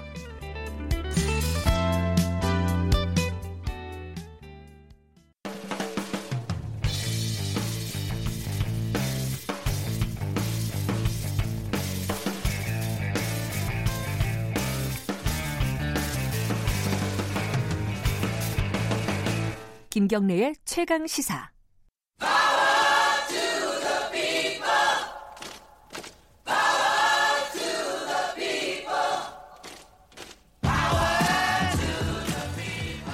을의 입장에서 을의 목소리를 통해 함께 사는 세상을 생각하는 시간. 지금은 을밀대 어, 민생경제연구소 안진걸 소장 나와 계십니다. 안녕하세요. 네, 안녕하십니까. 평소 얘기할 때랑 방송 목소리가 약간 다른 것 같아요. 아, 그런가요? 이 방송 목소리는 너무 나긋나긋하게 말씀하셔서. 아, 예, 죄송합니다. 가증스럽다는 평가를 가끔 받습니다. 예. 요새 보니까 예. 어, 라디오 말고 TV 쪽도 진출하셨더라고요? 예, 우리 KBS 공영방송국에는 못 미치지만 서울시 산하의 TBS라는 공영방송이 예. 있습니다. 뭐 라디오는 유명한데 TBS가 TV도 있는데요. 예. 우리 을밀 때 이제 제 이런 을들을 위한 방송하는 걸 보면서 연락이 왔습니다. 아하. TBS TV에서 민생 연구라는 프로그램 하겠다. 그래서 TV 민생 연구소 아. 매일 5시부터 6시까지 그래요? 오로지 음. 을들의 이야기만 예, 우리 이제 이러면 최강 시사는 정치, 사회, 경제 이런 다양한 이슈를 예. 다루잖아요.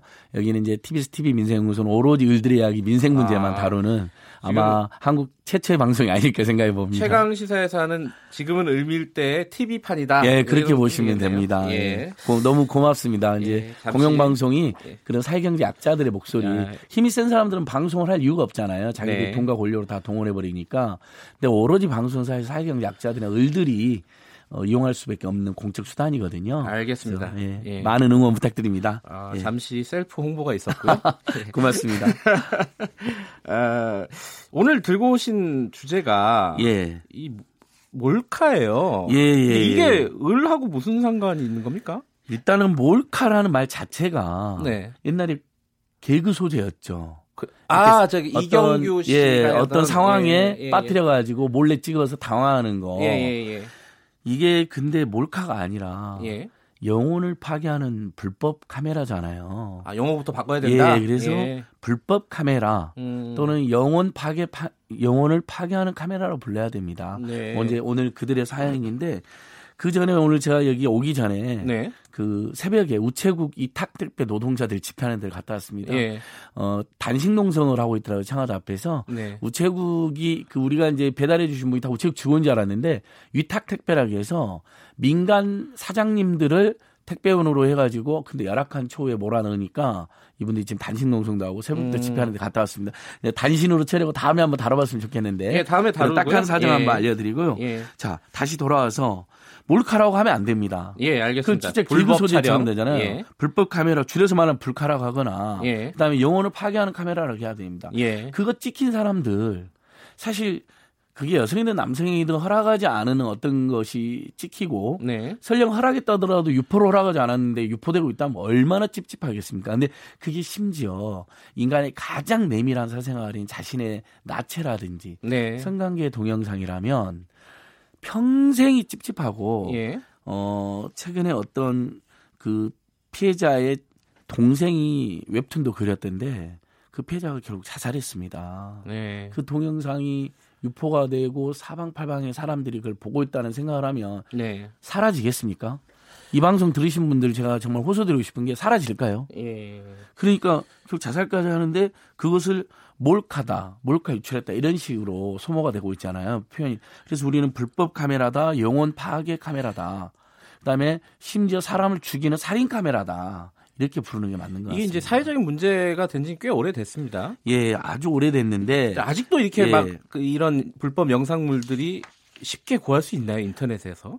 아직도 그래요? 뭐 검색해 보면 많이 나온다고 합니다. 저는 어. 많이 못 봤습니다. 예. 사실 그런 거 이제 봐서도 안 된다고 생각하고 예. 관심도 안 가졌다고 생각하거든요. 어, 예를 들면 지난 여성가족단은 지난 4월에서 12월 달 네. 디지털 성범죄 피해 지원센터 삭제 지원한 불법 촬영물이 총 2만 9천 건이나 됐다고 합니다. 그래요? 근데 음. 가해자를 특정할 수 있는 건이 60%나 됐답니다. 아, 누가 찍어서 누가 예. 올렸는지 모르는. 그러니까 이제 두 예. 가지입니다. 대부분 이런 정준영 동영상에서 볼 수 있는 것처럼 예. 아는 놈들이 찍어서 돌리는 경우가 있습니다. 이거 정말 나쁜 거잖아요. 예. 한편으로 우리 국민들이 또 하나 불안한 거. 어디서 찍는지 모르게 찍어버리는 겁니다. 예. 이게 얼마 전에 이제 불법 모텔 아예 일부에서 잠깐 불법, 브리핑이 있었는데 예, 예. 그렇죠. 저 민 저도 민동기 기자 브리핑 항상 잘 보고 있는데 아니 그거 그거 말고 예. 있습니다. 따로 다른 브리핑. 아, 그, 그거 했나요? 아니, 어쨌든 뭘 그 카메라를 동영 그 모텔 같은 데 설치해 가지고 예. 중계를 하는 이런 역부적인 그러니까 60%라면 예. 를 들면 지금 모텔 불법 카메라 예. 생중계 1,600명이 찍었다는 겁니다. 그러니까 하나는 아는 지인들, 믿었던 사람들, 사랑했던 사람이 리벤지로 또는 정지영처럼 심지어는 장난으로 예, 예, 예. 무슨 전리품이라고 생각하고 이런 돌리는 황당한 영어 정말 말도 안 되는 그런 추악한 범죄자들이 있고 하나는 몰래 찍어버리는 겁니다. 음. 찍힌지도 모르는. 예. 예. 근데 그게 60%나 된 거로 보니까 일단 불법 촬영 단속물이 2만 9천 건이라는 건 건수도 엄청 많은 데다가 거기에 가해자 특정 수당 60%라는 걸 보면 정말 불법 몰래 카메라가 많이 있구나. 그러니까 이게 사회적 문제가 된 지도 오래됐는데 아, 직도 여전한 걸 보면은 원인은 뭐 쉽게 유추할 수 있지 않겠습니까? 처벌 수위가 낮기 때문에 여전히 많이 이런, 이런 짓들을 하는 거 아니겠습니까? 맞습니다. 어느 정도예요 지금 처벌할 지금 현재 법이 최근에 강화됐다고 하는 게 예. 성폭력 범죄 처벌에 관한 특례법으로 5년 이하 징역 또는 3천만 원 이하의 벌금입니다. 음, 강화된 게 예, 이렇군요. 정준영 예. 씨한테 예. 피해자만 10명이 넘는 사람에게 예. 평생 씻을 수 없는 고통과 수치와 심지어는 피해자를 자살로도 몰 수 있는 살인 카메라가 제가 말씀드리지 않았습니까? 네. 실제 그런 사례가 종종 있지 않았습니까? 네. 근데 5년이나 징역 3천만 원 이하가 뭡니까? 음. 근데 예를 들면 이제 중복해서 처벌한다도 최대 7년 정도밖에 안 된다는 거예요. 네. 얼마 전에 저도 어떤 변호사 만났는데 예. 너무 손방망이라고 혀를 끌고 차십니다. 예. 수사 과정에서 구속되는 경우도 그렇게 많지 않다 구속되는 경우도 2.6%에 불과합니다. 음흠. 근데 이 정말 우리가 당했다고 내 자신이 당했다고 내 식구가 당했다고 내가 사랑하는 사람 내 딸이 당했다고 생각해 보시면 이게 이렇게 넘어갈 수 있는 문제가 아니잖아요. 예. 거기에다가 지금 이걸 또 재유포를 하잖아요. 이 사람들 올리면 2차, 2차로요? 예. 예. 예를 정준영이 카페 카톡에 올린 거 재유포 됐을 때 누가 합니까? 그런 사람들은 처벌을 어떻게 받아요? 그것은 또 징역 1년 이하로 되어 있습니다. 아, 굉장히 낮은 수준이다. 예, 그러니까 예. 불법 카메라 영혼 파괴 카메라를 찍고 네. 올리고 유포하는 모든 행위에 예를 징역 10년 이상으로 거의 그냥 무기징역 정도는 때려버려야 된다는 생각 우리 사회가 해야지. 예를 그래서 지금 최근에 윤창호법으로 그 예. 그분이 너무나 안타까운 희생으로 음주운전 예. 관련 법들이 강화됐잖아요. 예. 사직 경각심도 주고 굉장히 조, 점점 점점 그런 관련 범죄가 줄어들 거라고 저는 보고 있거든요. 예. 이것도 그렇게 돼야 됩니다. 근데 그런 청원이 진지게 많이 올라갔거든요.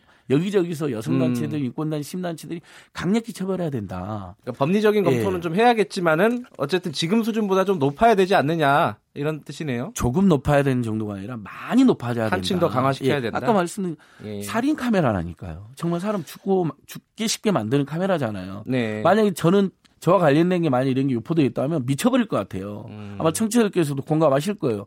어떻게 찝찝해서 삽니까? 일을 어떻게 합니까? 예. 6716님이 이런 문자를 보내주셨어요. 그 몰카가 아니라 범죄 카메라, 범카라고 불러야 된다. 예. 어, 이것도 좋은 방법이네요. 어쨌든 이게 어, 처벌 수위도 높아져야 된, 되겠지만은 사실은 전반적인 문화랄까요? 인식이랄까 이것도 중요한 예, 것 같아요. 그러니까 그 이야기를 제가 하려고 했습니다. 예. 자, 엊그제 경향신문에 기사가 하나 났는데 저는 이 기사 나기 전에도 알았는데요. 예. 몇몇 카톡방이나 텔레그램방 들어왔더니 갑자기 무슨 버닝썬 무삭제 성인밀이 있다는 거예요. 아하. 그래서 이런 황당한 일이 있나. 더니 사람들이 이미 봤더라고요. 무가 실제 삭제된다는 거예요. 무시, 무. 아. 네, 사투리로 무시라기도 하기도 무. 아, 이게 삭제된다는 거예요. 근데 이게 저도 처음에는 처음에는 그냥 피식 웃었는데 가만히 생각해 보니까 밑에 그 박진 선생이라고 유명한 인권 활동가가 예. 진지하게 예. 글을 달아놓으셨어요. 아, 그래요? 아니 이런 것들이 피해자들을 두 번 죽이는 거다. 아하. 그 버닝썬이나 정준영이나 또는 뭐 모텔에서 그 찍혔다고 하는 거나 아까 말씀드린 것처럼 평생 찝찝하고 죽고 싶게 만들게 하는 건데 그것을 그런 피해자들을 통해서 예를 들면 음. 다시는 그런 일이 없어야 되고 이런 것은 관심 예를 들면 이제 그 요즘에 2차 2, 2차 가입 거부한다 예. 그래서 뭘 불법 카메라 피해자가 누군지 궁금해하지도 말고 예. 궁금해하지도 맙시다. 네. 그리고 그런 거 검색도 하지 말고 뿌리에서도 안 됩니다. 이제 이런 거 막 올라오잖아요. 굉장히 건강한 현상인데 그런 피해자들의 그런 마음을 연대하고 응원해주고 위로해줘도 모자를 판에 네. 이걸 놀리는 거잖아요. 쉽게 말해서 그걸 음. 궁금해하는 사람들이 있다는 걸 악용해가지고 장난도 치면 안 된다. 예, 장난도 치면 안 되죠. 남의 고통이기 만약에 때문에 만약에 그거 찍혀 있는 예. 사람들 그거 보면 나를 가지고 노는 게 돼버리잖아요. 그러네요. 예. 예, 예를 들면 고 장자님 사건 김학인 그 성접대 사건이라고 부르는 것도 우리가 특수관광 의혹 사건이라고 예. 바꿔 불러야 된다고 이야기하는 게 성접되면 들면 아 자기들 알고 한 거 아니야? 그 사람들이 접, 아, 그 사람들 그 접대한 거잖아 돈 예. 받고 막 이런 식으로 이야기가 되는 거잖아. 용어 하나가 음. 그다음에 그런 글 하나가 그 피해자들이 힘이 될 수도 있고요. 두 번의 죽음이 될 수도 있는 겁니다. 근데 이게 네. 지금 어, 중요한 것 중에 또 하나는 인식도 중요하지 피해자들에 대한 어떤 대책이라고 할까요? 그런 게 좀 있어야 될 텐데 어떻게 어떤 방법들이 있습니까? 그동안 피해자들이 대책은 사실 네가 왜 그래, 너가 잘못했다라는 식으로 네. 오히려 이 자가를 당하고 네. 그 저기 김학의 특수관광 의혹 사건에서도 그 피해자가 KBS까지 나와서 뭐라고 했습니까? 검찰에서 너 다시 한번 그 포주 채봐라. 너, 음. 너왜 근데 바로 신고 안 했냐? 바로 안 도망하냐 하면서 오히려 피해자를 힐난했다 그랬잖아요. 예, 예. 수사기관부터 이런 짓을 했던 것이거든요. 네. 피해자를 두 번, 세 번 죽이고 그걸 심지어 어, 용어도 마치 가벼운 접대 사건인 것처럼 네. 이렇게 몰아붙였던 거잖아요. 다행히 서울시가 어 매뉴얼을 냈더라고요. 앞으로 피해자들을 위한 매뉴얼, 그 다음에 경, 수사기관의 매뉴얼. 음. 그러니까 그분들이 불법 촬영을 당했을 때 대처 예. 요령이 있잖아요. 증거를 확보하고 신고하고 고소장을 작성하고 음. 그 다음에 경찰들도 예를 들면 그분들이 신고했을 때 처벌도 처벌이지만 피해자가 경찰에 왔을 때 제일 먼저 경찰이 할 일은 그 사람이 평온하게 살아갈 수 있도록 도와주는 거라고 매뉴얼이 음, 돼 있더라고요. 예. 그러니까 어, 2차 가해 말 한마디나 수사 태도로 2차 가해를 할 것이 아니라 그가 다시 우리 사회에서 네. 그, 그다음에 첫 번째 원칙 둘 다 이렇게 되어 있어요. 당신의 잘못이 아니다. 음. 근데 일단 아, 당신의 잘못을 예. 몰아가는 분위기가 있잖아요. 그걸 또 심지어는 음, 그걸 훔쳐보려고 하는 사람들이 있고. 예. 마지막으로요. 본인이 피해자라는 사실이 확인이 됐다거나 아니면 의심이 되면은 어디다가 얘기를 해야 됩니까 이게? 경찰에 바로 가기가 좀 어, 무서운 분들도 있잖아요. 일단은 우리나라에 다행히 예. 최근에 그 고 장자님 사건이나 김학의 특수관광 예. 의혹 사건에서 보면 여성단체 인권단체 많이 나서잖아요. 예. 그런 상담 시스템 많이 발전했습니다. 아, 그래서 아까 말씀드린 여성가족부에 있는 디지털 성범죄 피해자 지원센터도 있고요. 디지털 성범죄 예. 피해자 지원센터. 지원센터. 예. 검사하면 다 나옵니다. 예. 또 민간 엔조이도 한국 사이버 성폭력 대응센터 한사성이라고 해서 한국 사이버 예, 성폭력 대응센터도 있고요. 그다음에 여성단체연합 여성민회 성폭력 상담소 네, 성폭력 뭐 이런 상담소. 데가 다 그 피해자의 입장에 있어서 잘 상담을 해주는 예, 곳입니다. 왜냐면 검경은 그런 하도 많이 우리가 당했잖아요. 우리 여성들이나 예. 피해자들 그러니까 바로 가기가 무서울 수가 있거든요. 예. 그러니까 이런 곳들에서 먼저 가서 충분한 상담을 해서 일단 마음의 위로부터 받고 예. 절대 그분들이 잘못이 아니잖아요. 그걸 뭐 불법으로 찍고 유포한 놈들이 잘못한 거거든요. 예. 예. 어쨌든 어 사소한 장난이라도 어, 예. 피해자들에게는 굉장한 고통일 수 있기 때문에 그러니까요. 안 해야 된다. 뭐 절대 해서는 안 된다. 네, 그 부분이 그리고 피해자가 누군지 궁금해하거나 그것을 보려고 할 해서도 안 됩니다. 알겠습니다. 그게 2차 가야 됩니다. 오늘 일밀 때는 여기까지 듣죠. 고맙습니다. 네, 오늘 제가 너무 정말 너무 이것은 충격적인 사건이어서 많이 흥분하셨어요. 예, 좀 예. 우리 모두가 안전 근절하는 문화를 만들어보자 이렇게 좀 호소드립니다. 예. 네, 민생경제연구소 안진걸 소장이었습니다. 감사합니다. 네, 고맙습니다. KBS 일라디오 김경래 최강 시사 듣고 계신 지금 시각은 8시 44분 향해 가고 있습니다.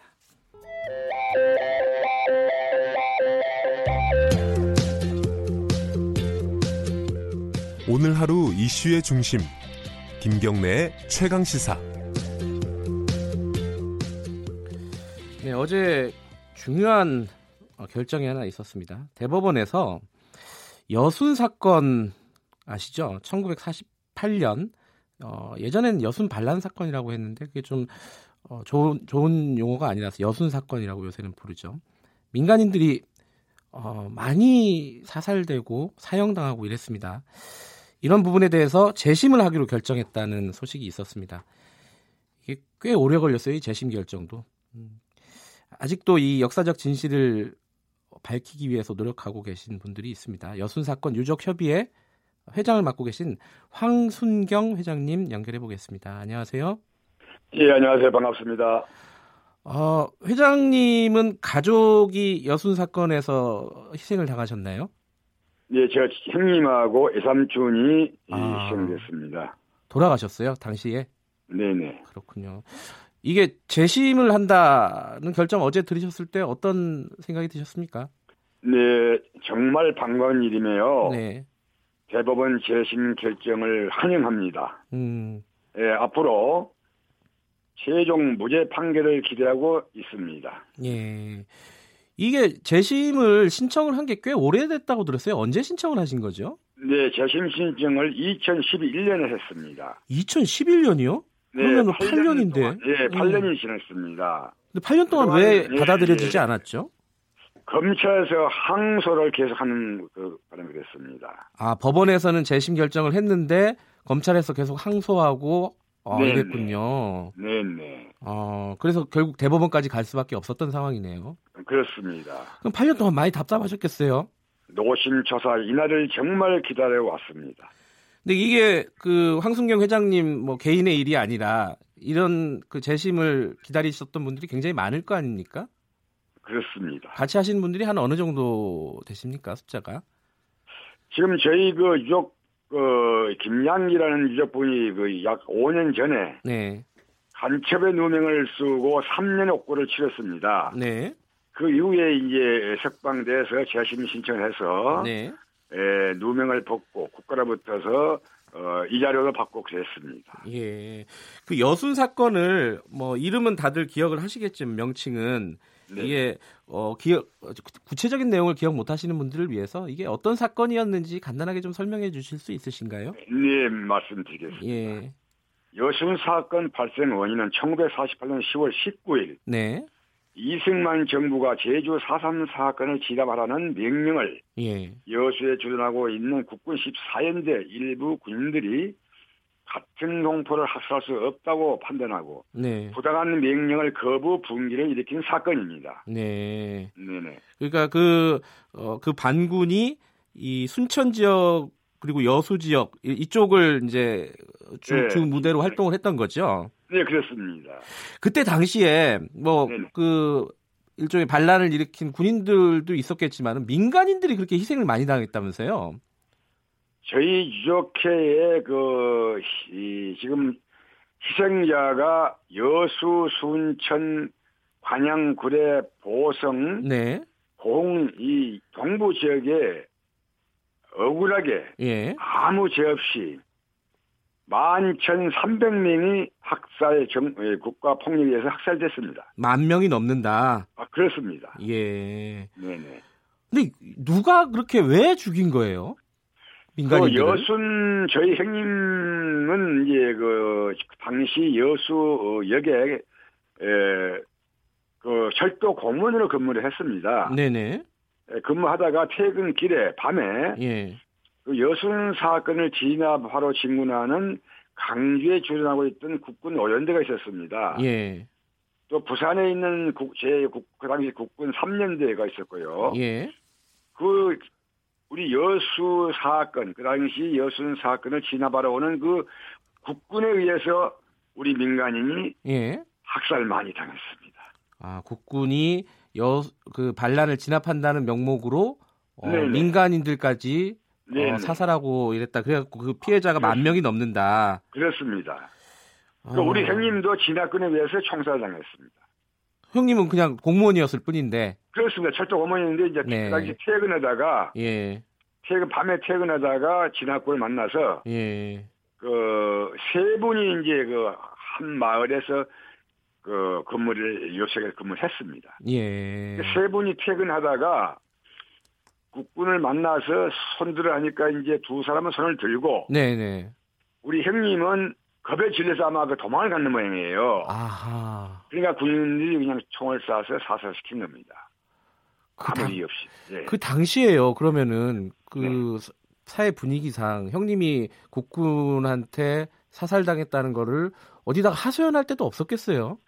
아, 그랬습니다. 예. 그 그때 저희, 예. 저희 형님 같은 경우는요. 예. 노무현 정부 때 네. 예, 정부 차원에서 진실하회위원회가 설치됐습니다. 네네. 진실하회위원회에서 이제 그 직원들이 우리 여수 시청에 와서 네. 여순 사건 때 희생자의 신고를 받았습니다. 네네. 신청. 그래서 저도 그때 신청을 했습니다. 네. 그래서 그때 당시 이제 에, 방송이나 신문을 통해서 개몽 신청 개몽을 했고요. 네. 하지만은 어, 나이 드신 우리 유족분들은 그 방송을 못 보거나 네. 신문을 못 보신 분이 굉장히 많이 있었습니다. 네. 그래서 그 당시 신청을 많이 못 했어요. 예.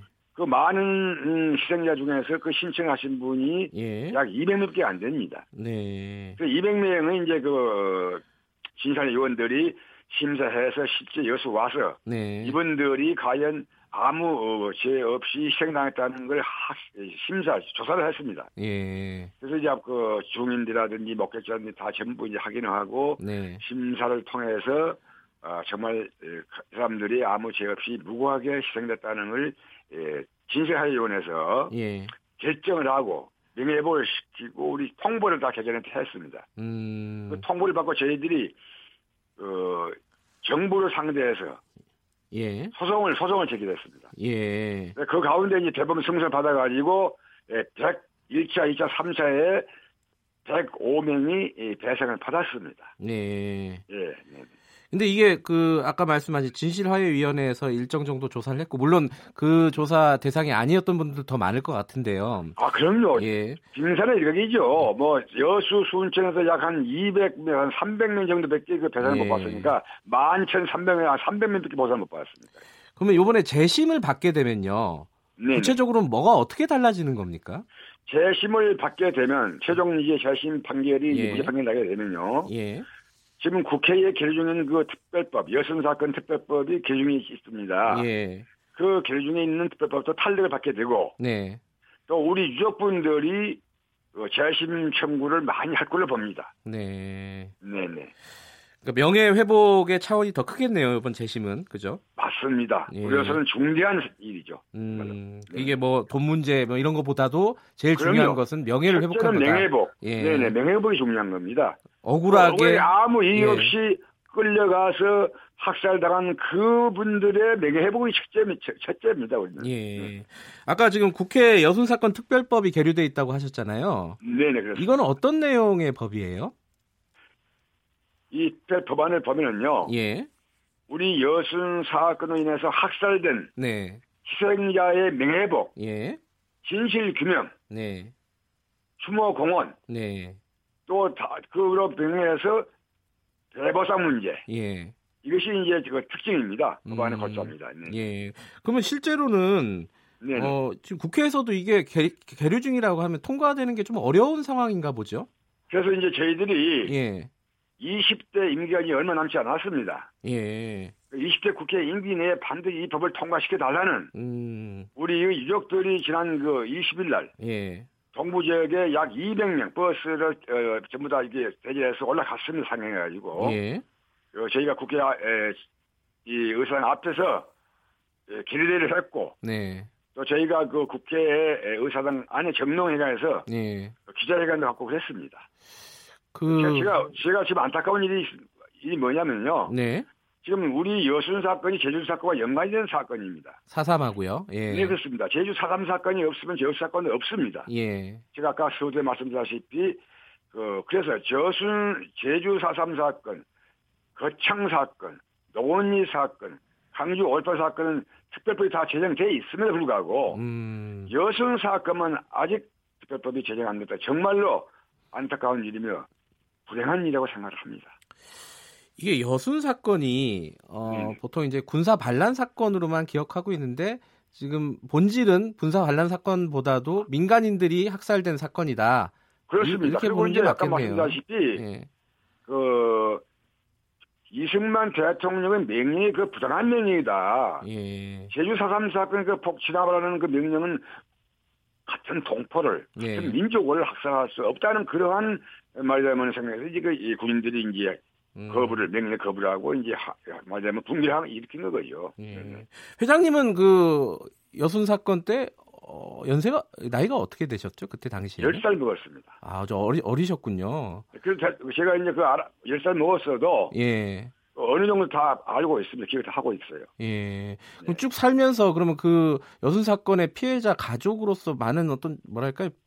그 고통을 많이 겪으셨을 것 같아요. 불이익도 아, 많이 받고요. 말, 말도 못 합니다. 예. 빨개라는 누명을 오명을 씌우고 빨갱이 자식들 가지고 연자제 뭉개가지고 취직도 제대로 못하고 또 그다음에 에, 억울한 삶을 말도 함부로 못 꺼내 우리 가족들은 살아왔습니다. 예. 그런 분들이 뭐 한두 분도 아니고 지금 돌아가신 분들도 되게 많을 거고요. 그죠? 지금 많이 있습니다. 그래서 저희가 안타까운 일은 예. 지금 우리 유족분들이 다 고령입니다. 80대. 예. 그런 분들이 한 분이라 살아있을 때. 예. 그 한을. 알겠습니다. 예. 부모님이 오래 돌아가신 그 한을 조금이나마 그, 그, 그 특별법이 통과돼서 제정돼서 일을 받고 예, 예 알겠습니다. 예, 시간이 예, 많이 그런, 음. 없으니까 빨리 진행이 돼야 된다 일이. 맞습니다. 우리 예, 예. 분이 한 번에 살아 있을 때. 예, 알겠습니다. 오늘 말씀 감사합니다. 네네. 예, 황순경 고맙습니다. 여순 사건 유족 협의회장이었고요.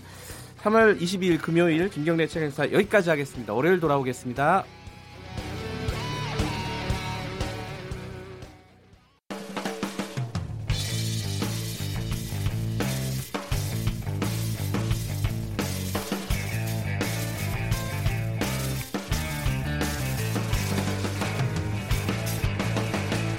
김경래의 최강 시사.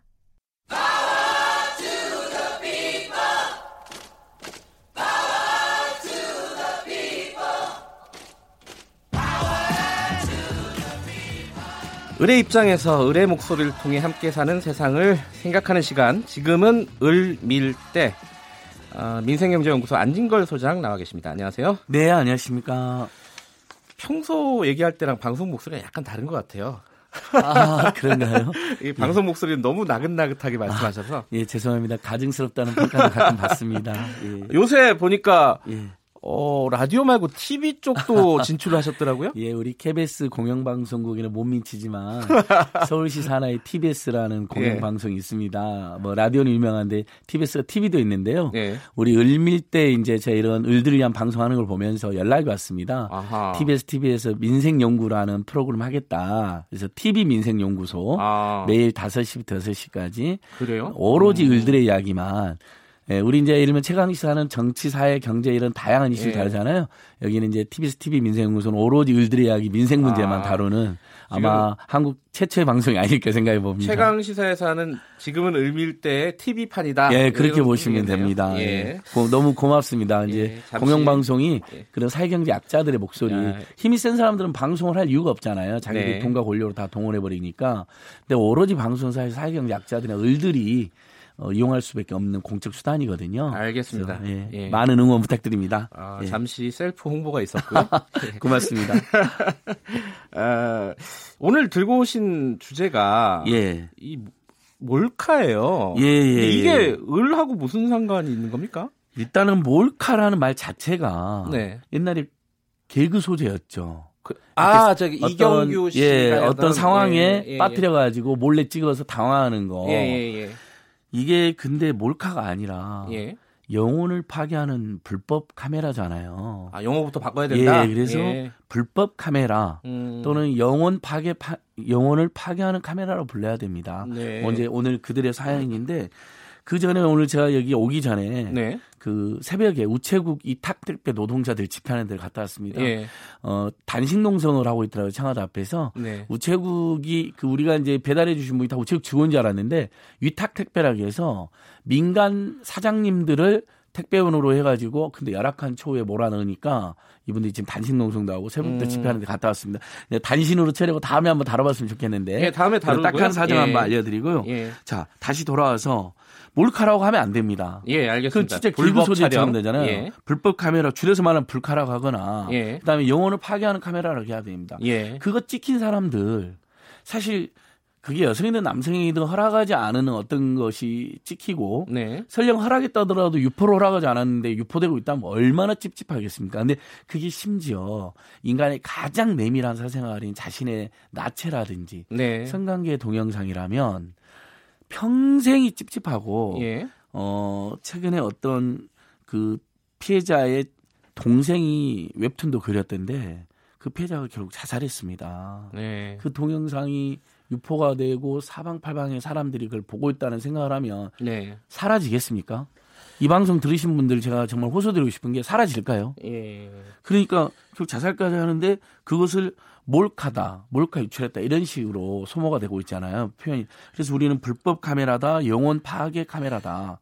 그다음에 심지어 사람을 죽이는 살인 카메라다. 이렇게 부르는 게 맞는 것 같습니다. 이게 이제 사회적인 문제가 된 지 꽤 오래됐습니다. 예, 아주 오래됐는데 아직도 이렇게 예. 막그 이런 불법 영상물들이 쉽게 구할 수 있나요 인터넷에서? 아직도 그래요? 뭐 검색해 보면 많이 나온다고 합니다. 저는 어. 많이 못 봤습니다. 예. 사실 그런 거 이제 봐서도 안 된다고 생각하고 예. 관심도 안 가졌다고 생각하거든요. 어, 예를 들면 지난 여성가족단은 지난 4월에서 12월 달 예. 디지털 성범죄 피해 지원센터 삭제 지원한 불법 촬영물이 총 2만 9천 건이나 됐다고 합니다. 그래요? 근데 음. 가해자를 특정할 수 있는 건이 60%나 됐답니다. 아, 누가 찍어서 누가 예. 올렸는지 모르는. 그러니까 이제 두 예. 가지입니다. 대부분 이런 정준영 동영상에서 볼 수 있는 것처럼 예. 아는 놈들이 찍어서 돌리는 경우가 있습니다. 이거 정말 나쁜 거잖아요. 예. 한편으로 우리 국민들이 또 하나 불안한 거. 어디서 찍는지 모르게 찍어버리는 겁니다. 예. 이게 얼마 전에 이제 불법 못 모텔 아예 일부에서 잠깐 불법, 브리핑이 있었는데 예, 예. 그렇죠 저 민 저도 민동기 기자 브리핑 항상 잘 보고 있는데 아니 그거 그거 말고 예. 있습니다 따로 다른 브리핑 아, 그, 그 했나요? 아니, 어쨌든 뭘그 예. 카메라를 동영 그 모텔 같은 데 설치해 가지고 예. 중계를 하는 이런 엽기적인 그러니까 60%라면 예를 들면 지금 모텔 불법 카메라 생중계 1,600명이 찍었다는 겁니다. 그러니까 하나는 아는 지인들, 믿었던 사람들, 사랑했던 사람이 revenge로 또는 정준영처럼 심지어는 장난으로 예, 예, 예. 무슨 전리품이라고 생각하고 이런 돌리는 황당한 영어 정말 말도 안 되는 그런 추악한 범죄자들이 있고 하나는 몰래 찍어버리는 겁니다. 음. 찍힌지도 모르는. 예. 예. 근데 그게 60%나 된 거로 보니까 일단 불법 촬영 단순물이 2만 9천 건이라는 건 건수도 엄청 많은 데다가 거기에 가해자 특정 수당 60%라는 걸 보면 정말 불법 몰래 카메라가 많이 있구나. 그러니까 이게 사회적 문제가 된 지도 오래됐는데 아, 직도 여전한 걸 보면은 원인은 뭐 쉽게 유추할 수 있지 않겠습니까? 처벌 수위가 낮기 때문에 여전히 많이 이런, 이런 짓들을 하는 거 아니겠습니까? 맞습니다. 어느 정도예요 지금 처벌 지금 현재 게? 법이 최근에 강화됐다고 하는 게 예. 성폭력 범죄 처벌에 관한 특례법으로 5년 이하 징역 또는 3천만 원 이하의 벌금입니다. 음, 강화된 게 예, 정준영 씨한테 예.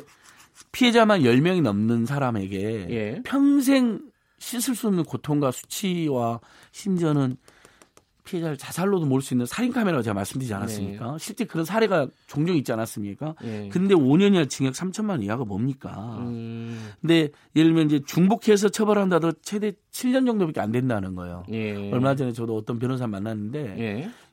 너무 손방망이라고 혀를 끌고 차십니다. 네. 수사 과정에서 구속되는 경우도 그렇게 많지 않다고 구속되는 경우도 2.6%에 불과합니다. 음흠. 근데 이 정말 우리가 당했다고 내 자신이 당했다고 내 식구가 당했다고 내가 사랑하는 사람 내 딸이 당했다고 생각해 보시면 이게 이렇게 넘어갈 수 있는 문제가 아니잖아요. 예. 거기에다가 지금 이걸 또 재유포를 하잖아요. 이 사람들 올리면 2차, 2차로요? 예. 예. 예를 정준영이 카페 카톡에 올린 거 재유포 됐을 때 누가 합니까? 그런 사람들은 처벌을 어떻게 받아요? 그것은 또 징역 1년 이하로 되어 있습니다. 아, 굉장히 낮은 수준이다. 예, 그러니까 예. 불법 카메라, 영혼 파괴 카메라를 찍고 네. 올리고 유포하는 모든 행위에 이름 징역 10년 이상으로 거의 그냥 무기징역 정도는 때려버려야 된다는 생각을 우리 사회가 해야지. 이러면 그래서 지금 최근에 윤창호법으로 그 예. 그분이 너무나 안타까운 희생으로 음주운전 예. 관련 법들이 강화됐잖아요. 예. 사직 경각심도 주고 굉장히 조, 점점 점점 그런 관련 범죄가 줄어들 거라고 저는 보고 있거든요. 예. 이것도 그렇게 돼야 됩니다. 근데 그런 청원이 진지게 많이 올라갔거든요. 여기저기서 여성단체들, 음. 인권단, 심단체들이 강력히 처벌해야 된다. 그러니까 법리적인 검토는 예. 좀 해야겠지만은 어쨌든 지금 수준보다 좀 높아야 되지 않느냐. 이런 뜻이네요. 조금 높아야 되는 정도가 아니라 많이 높아져야 된다. 한층 더 강화시켜야 예, 된다. 아까 말씀드린 예. 살인 카메라라니까요. 정말 사람 죽고 죽기 쉽게 만드는 카메라잖아요. 네. 만약에 저는 저와 관련된 게 만약 이런 게 유포되어 있다면 미쳐버릴 것 같아요. 음. 아마 청취자들께서도 공감하실 거예요. 어떻게 찝찝해서 삽니까? 일을 어떻게 합니까? 예. 6716님이 이런 문자를 보내주셨어요. 그 몰카가 아니라 범죄 카메라, 범카라고 불러야 된다. 예. 어, 이것도 좋은 방법이네요.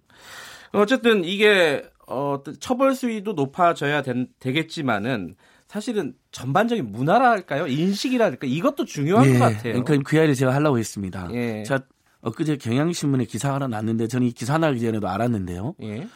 몇몇 카톡방이나 텔레그램방 들어왔더니 갑자기 무슨 버닝썬 무삭제 성인밀이 있다는 거예요. 아하. 그래서 이런 황당한 일이 있나. 했더니 사람들이 이미 봤더라고요. 무가 실제 삭제된다는 거예요. 무시, 무. 아. 네, 사투리로 무시라기도 하기도 무. 아, 이게 삭제된다는 거예요.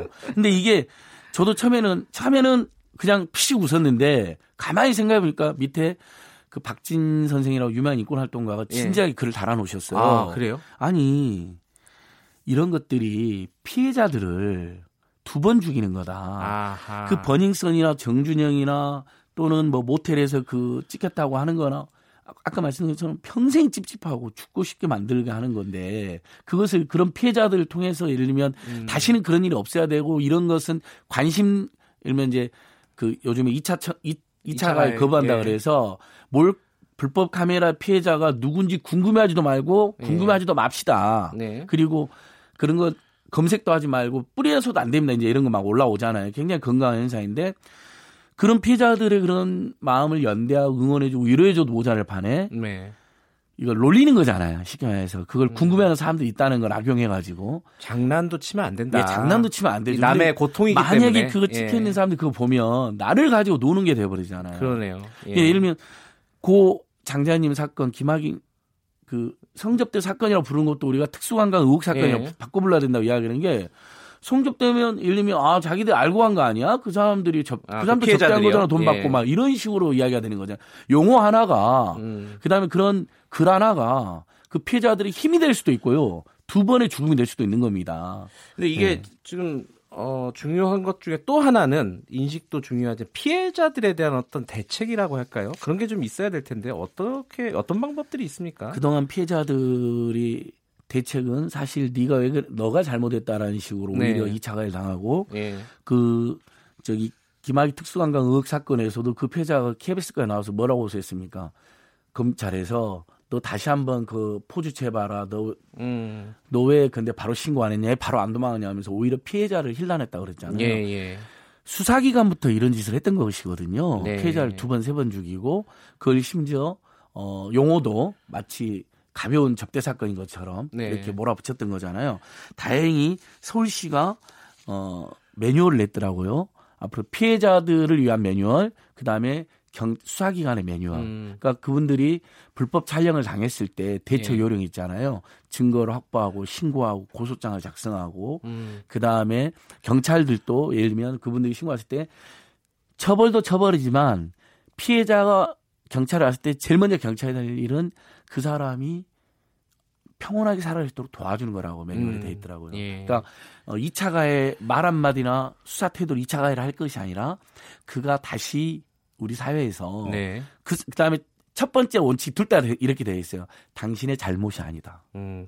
근데 일단 마, 당신의 잘못을 예. 몰아가는 분위기가 있잖아요. 그걸 또 심지어는 음, 그걸 훔쳐보려고 하는 사람들이 있고. 예. 마지막으로요. 본인이 피해자라는 사실이 확인이 됐다거나 아니면 의심이 되면은 어디다가 얘기를 해야 됩니까 이게? 경찰에 바로 가기가 좀 어, 무서운 분들도 있잖아요. 일단은 우리나라에 다행히 예. 최근에 그고 장자님 사건이나 김학의 특수관광 예. 의혹 사건에서 보면 여성단체 인권단체 많이 나서잖아요. 예. 그런 상담 시스템이 많이 발전했습니다. 아, 그래서 아까 말씀드린 여성가족부에 있는 디지털 성범죄 피해자 지원센터도 있고요. 디지털 성범죄 예. 피해자 지원센터. 지원센터. 예. 검사하면 다 나옵니다. 예. 또 민간 엔조이도 한국 사이버 성폭력 대응센터 한사성이라고 해서 한국 사이버 예, 성폭력 대응센터. 대응센터도 있고요.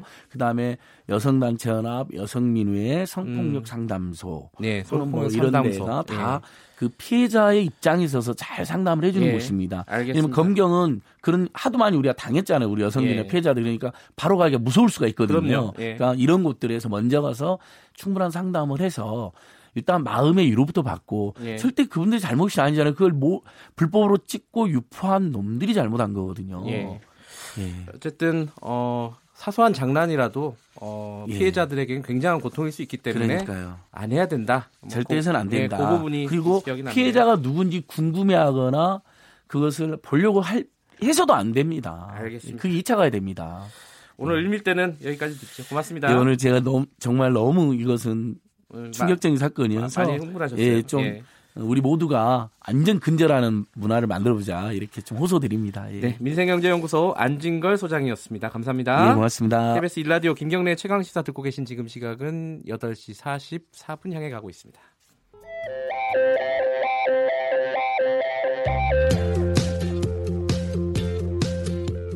오늘 하루 이슈의 중심 김경래의 최강 시사. 네, 어제 중요한 어, 결정이 하나 있었습니다. 대법원에서 여순 사건 아시죠? 1948년 어, 예전에는 여순 반란 사건이라고 했는데 그게 좀 어, 좋은 좋은 용어가 아니라서 여순 사건이라고 요새는 부르죠. 민간인들이 어, 많이 사살되고 사형당하고 이랬습니다. 이런 부분에 대해서 재심을 하기로 결정했다는 소식이 있었습니다. 이게 꽤 오래 걸렸어요, 이 재심 결정도. 음. 아직도 이 역사적 진실을 밝히기 위해서 노력하고 계신 분들이 있습니다. 여순 사건 유족 협의회 회장을 맡고 계신 황순경 회장님 연결해 보겠습니다. 안녕하세요. 예, 안녕하세요. 반갑습니다. 어, 회장님은 가족이 여순 사건에서 희생을 당하셨나요? 예, 제가 형님하고 애삼촌이 아, 희생됐습니다. 돌아가셨어요, 당시에? 네네. 그렇군요. 이게 재심을 한다는 결정 어제 들으셨을 때 어떤 생각이 드셨습니까? 네, 정말 반가운 일이며요. 네. 대법원 재심 결정을 환영합니다. 음. 예, 앞으로 최종 무죄 판결을 기대하고 있습니다. 예. 이게 재심을 신청을 한 게 꽤 오래됐다고 들었어요. 언제 신청을 하신 거죠? 네, 재심 신청을 2011년에 했습니다. 2011년이요? 네, 그러면 8년 8년인데. 네, 8년이 음. 지났습니다. 근데 8년 동안 왜 네, 받아들여지지 네. 않았죠?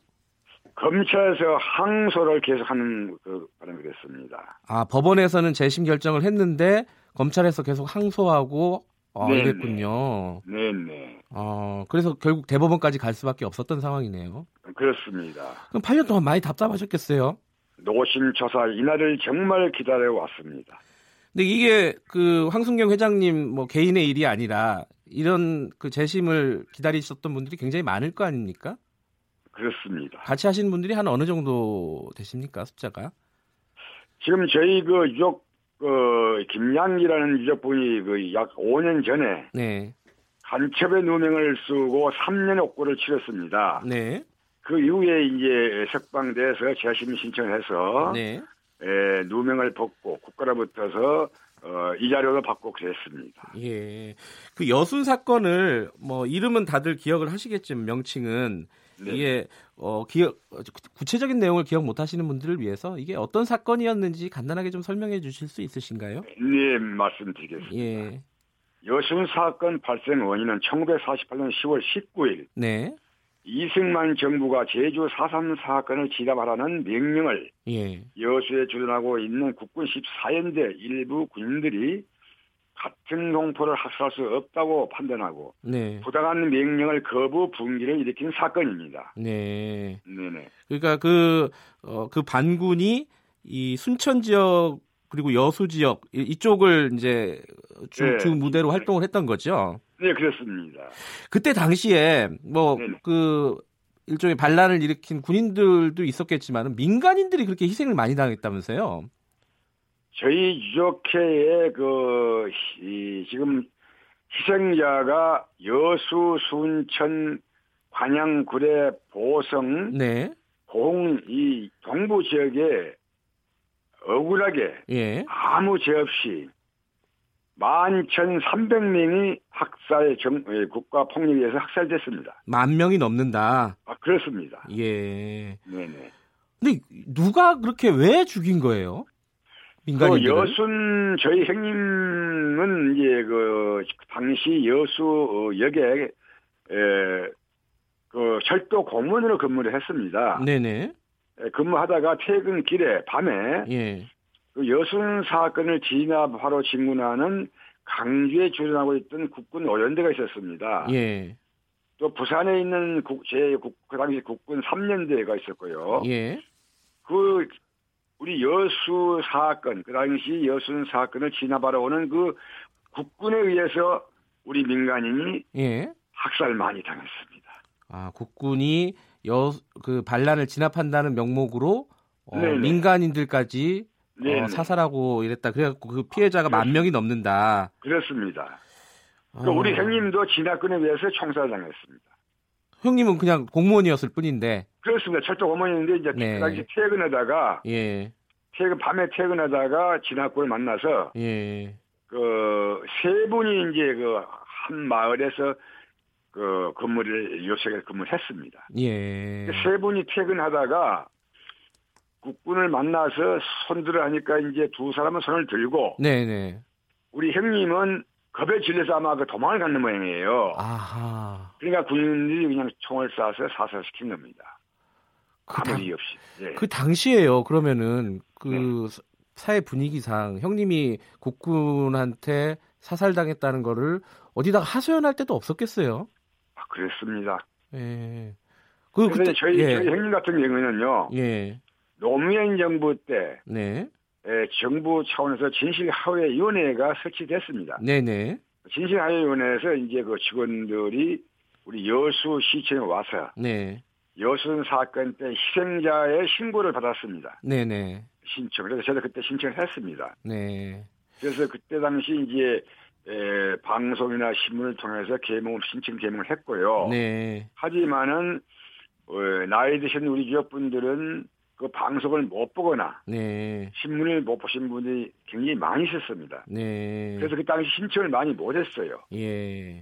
그 많은 음, 희생자 중에서 그 신청하신 분이 예. 약 200명밖에 안 됩니다. 네. 그 200명은 이제 그 진상 의원들이 심사해서 실제 여수 와서 네. 이분들이 과연 아무 어, 죄 없이 희생당했다는 걸 하, 심사 조사를 했습니다. 예. 그래서 이제 그 주민들이라든지 목격자들이 다 전부 이제 확인을 하고 네. 심사를 통해서 어, 정말 그 사람들이 아무 죄 없이 무고하게 희생됐다는 걸 예, 진실하위원회에서 예.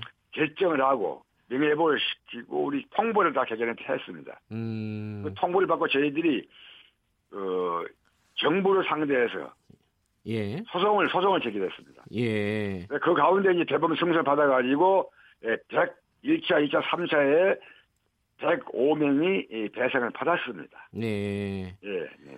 근데 이게 그 아까 말씀하신 진실화해위원회에서 일정 정도 조사를 했고 물론 그 조사 대상이 아니었던 분들 더 많을 것 같은데요. 아 그럼요. 예. 빙산의 일각이죠. 뭐 여수 순천에서 약 한 200명, 한 300명 정도밖에 그 배상을 예. 못 받았으니까 11,300명, 한 300명밖에 보상을 못 받았습니다. 그러면 이번에 재심을 받게 되면요. 네네. 구체적으로 뭐가 어떻게 달라지는 겁니까? 재심을 받게 되면 최종 이제 재심 판결이 예. 무죄 판결 나게 되면요. 예. 지금 국회에 계류 중인 그 특별법, 여성 사건 특별법이 계중에 있습니다. 예. 그 계중에 있는 특별법도 탄력을 받게 되고 네. 또 우리 유족분들이 그 재심 청구를 많이 할 걸로 봅니다. 네. 네네. 그러니까 명예 회복의 차원이 더 크겠네요 이번 재심은 그죠? 맞습니다. 예. 우리로서는 중대한 일이죠. 음, 네. 이게 뭐 돈 문제 뭐 이런 것보다도 제일 그럼요. 중요한 것은 명예를 회복하는 거다. 명예회복. 예. 네네, 명예회복이 중요한 겁니다. 억울하게 아무 이유 예. 없이 끌려가서 학살당한 그분들의 명예회복이 첫째, 첫째입니다. 우리는. 예. 아까 지금 국회 여순 사건 특별법이 계류돼 있다고 하셨잖아요. 네네 그렇습니다. 이거는 어떤 내용의 법이에요? 이 법안을 보면은요. 예. 우리 여순 사건으로 인해서 학살된 네. 희생자의 명예회복, 예. 진실 규명, 네. 추모 공원, 네. 또 다, 그로 병행해서 대보상 문제. 예. 이것이 이제 그 특징입니다. 법안의 음. 골자입니다. 네. 예. 그러면 실제로는 네. 어, 지금 국회에서도 이게 계, 계류 중이라고 하면 통과되는 게 좀 어려운 상황인가 보죠? 그래서 이제 저희들이 예. 20대 임기간이 얼마 남지 않았습니다. 예. 20대 국회 임기 내에 반드시 이 법을 통과시켜 달라는 음. 우리 유족들이 지난 그 20일 날 예. 동부 지역에 약 200명 버스를 어, 전부 다 이게 대전에서 올라갔습니다 상행해 가지고 예. 어, 저희가 국회 에, 이 의사당 앞에서 예, 길례를 했고 네. 또 저희가 그 국회 의사당 안에 정론회관에서 네. 기자회견도 갖고 그랬습니다. 그 제가 제가 지금 안타까운 일이 일이 뭐냐면요. 네. 지금 우리 여순 사건이 제주 사건과 연관이 되는 사건입니다. 사삼하고요. 예. 네, 그렇습니다. 제주 사삼 사건이 없으면 제주 사건은 없습니다. 예. 제가 아까 서두에 말씀드렸다시피 그 그래서 저순 제주 사삼 사건, 거창 사건, 노원리 사건, 강주 올파 사건은 특별법이 다 제정돼 있음에도 불구하고 음. 여순 사건은 아직 특별법이 제정 안 됐다. 정말로 안타까운 일이며 불행한 일이라고 생각을 합니다. 이게 여순 사건이 어, 네. 보통 이제 군사 반란 사건으로만 기억하고 있는데 지금 본질은 군사 반란 사건보다도 민간인들이 학살된 사건이다. 그렇습니다. 이렇게 그리고 이제 아까 말씀드렸다시피 네. 그 이승만 대통령의 명령이 그 부당한 명령이다. 예. 제주 4.3 사건 그 폭 진압하라는 그 명령은 같은 동포를 예. 같은 민족을 학살할 수 없다는 그러한 말하자면 생각해서 이제 그 군인들이 이제 음. 거부를 명령 거부를 하고 이제 말하자면 분리항 일으킨 거죠. 예. 회장님은 그 여순 사건 때 어, 연세가 나이가 어떻게 되셨죠? 그때 당시에? 10살 먹었습니다. 아, 저 어리 어리셨군요. 그래서 제가 이제 그 알아, 10살 먹었어도 예. 어느 정도 다 알고 있습니다. 기억을 다 하고 있어요. 예. 네. 쭉 살면서 그러면 그 여순 사건의 피해자 가족으로서 많은 어떤 뭐랄까요? 고통을 많이 겪으셨을 것 같아요. 불이익도 아, 많이 받고요. 말, 말도 못 합니다. 예. 빨기라는 누명을 오명을 씌우고 빨갱이 자식들 데리고 연자제 뭉개가지고 취직도 제대로 못하고 또 그다음에 에, 억울한 삶을 말도 함부로 못 꺼내고 우리 가족들은 살아왔습니다. 예. 그런 분들이 뭐 한두 분도 아니고 지금 돌아가신 분들도 되게 많을 거고요. 그죠? 지금 많이 있습니다. 그래서 저희가 안타까운 일은 예. 지금 우리 유족분들이 다 고령입니다. 80대, 예. 80대 그런 분들이 한 분이라 살아 있을 때, 예. 그 한을 알겠습니다. 예 부모님이 오래 돌아가신 그 한을 조금이나마 그, 그, 그 특별법이 통과돼서 제정돼서 그 일을 받고 예, 예 알겠습니다. 예, 시간이 많이 예, 없으니까 빨리 진행이 돼야 된다 일이 맞습니다. 우리 예, 예. 한 번에 더 살아 있을 때. 예 알겠습니다. 오늘 말씀 감사합니다. 네네. 예 황순경 여순 사건 유족 협의회장이었고요. 3월 22일 금요일 김경래 책행사 여기까지 하겠습니다. 월요일 돌아오겠습니다.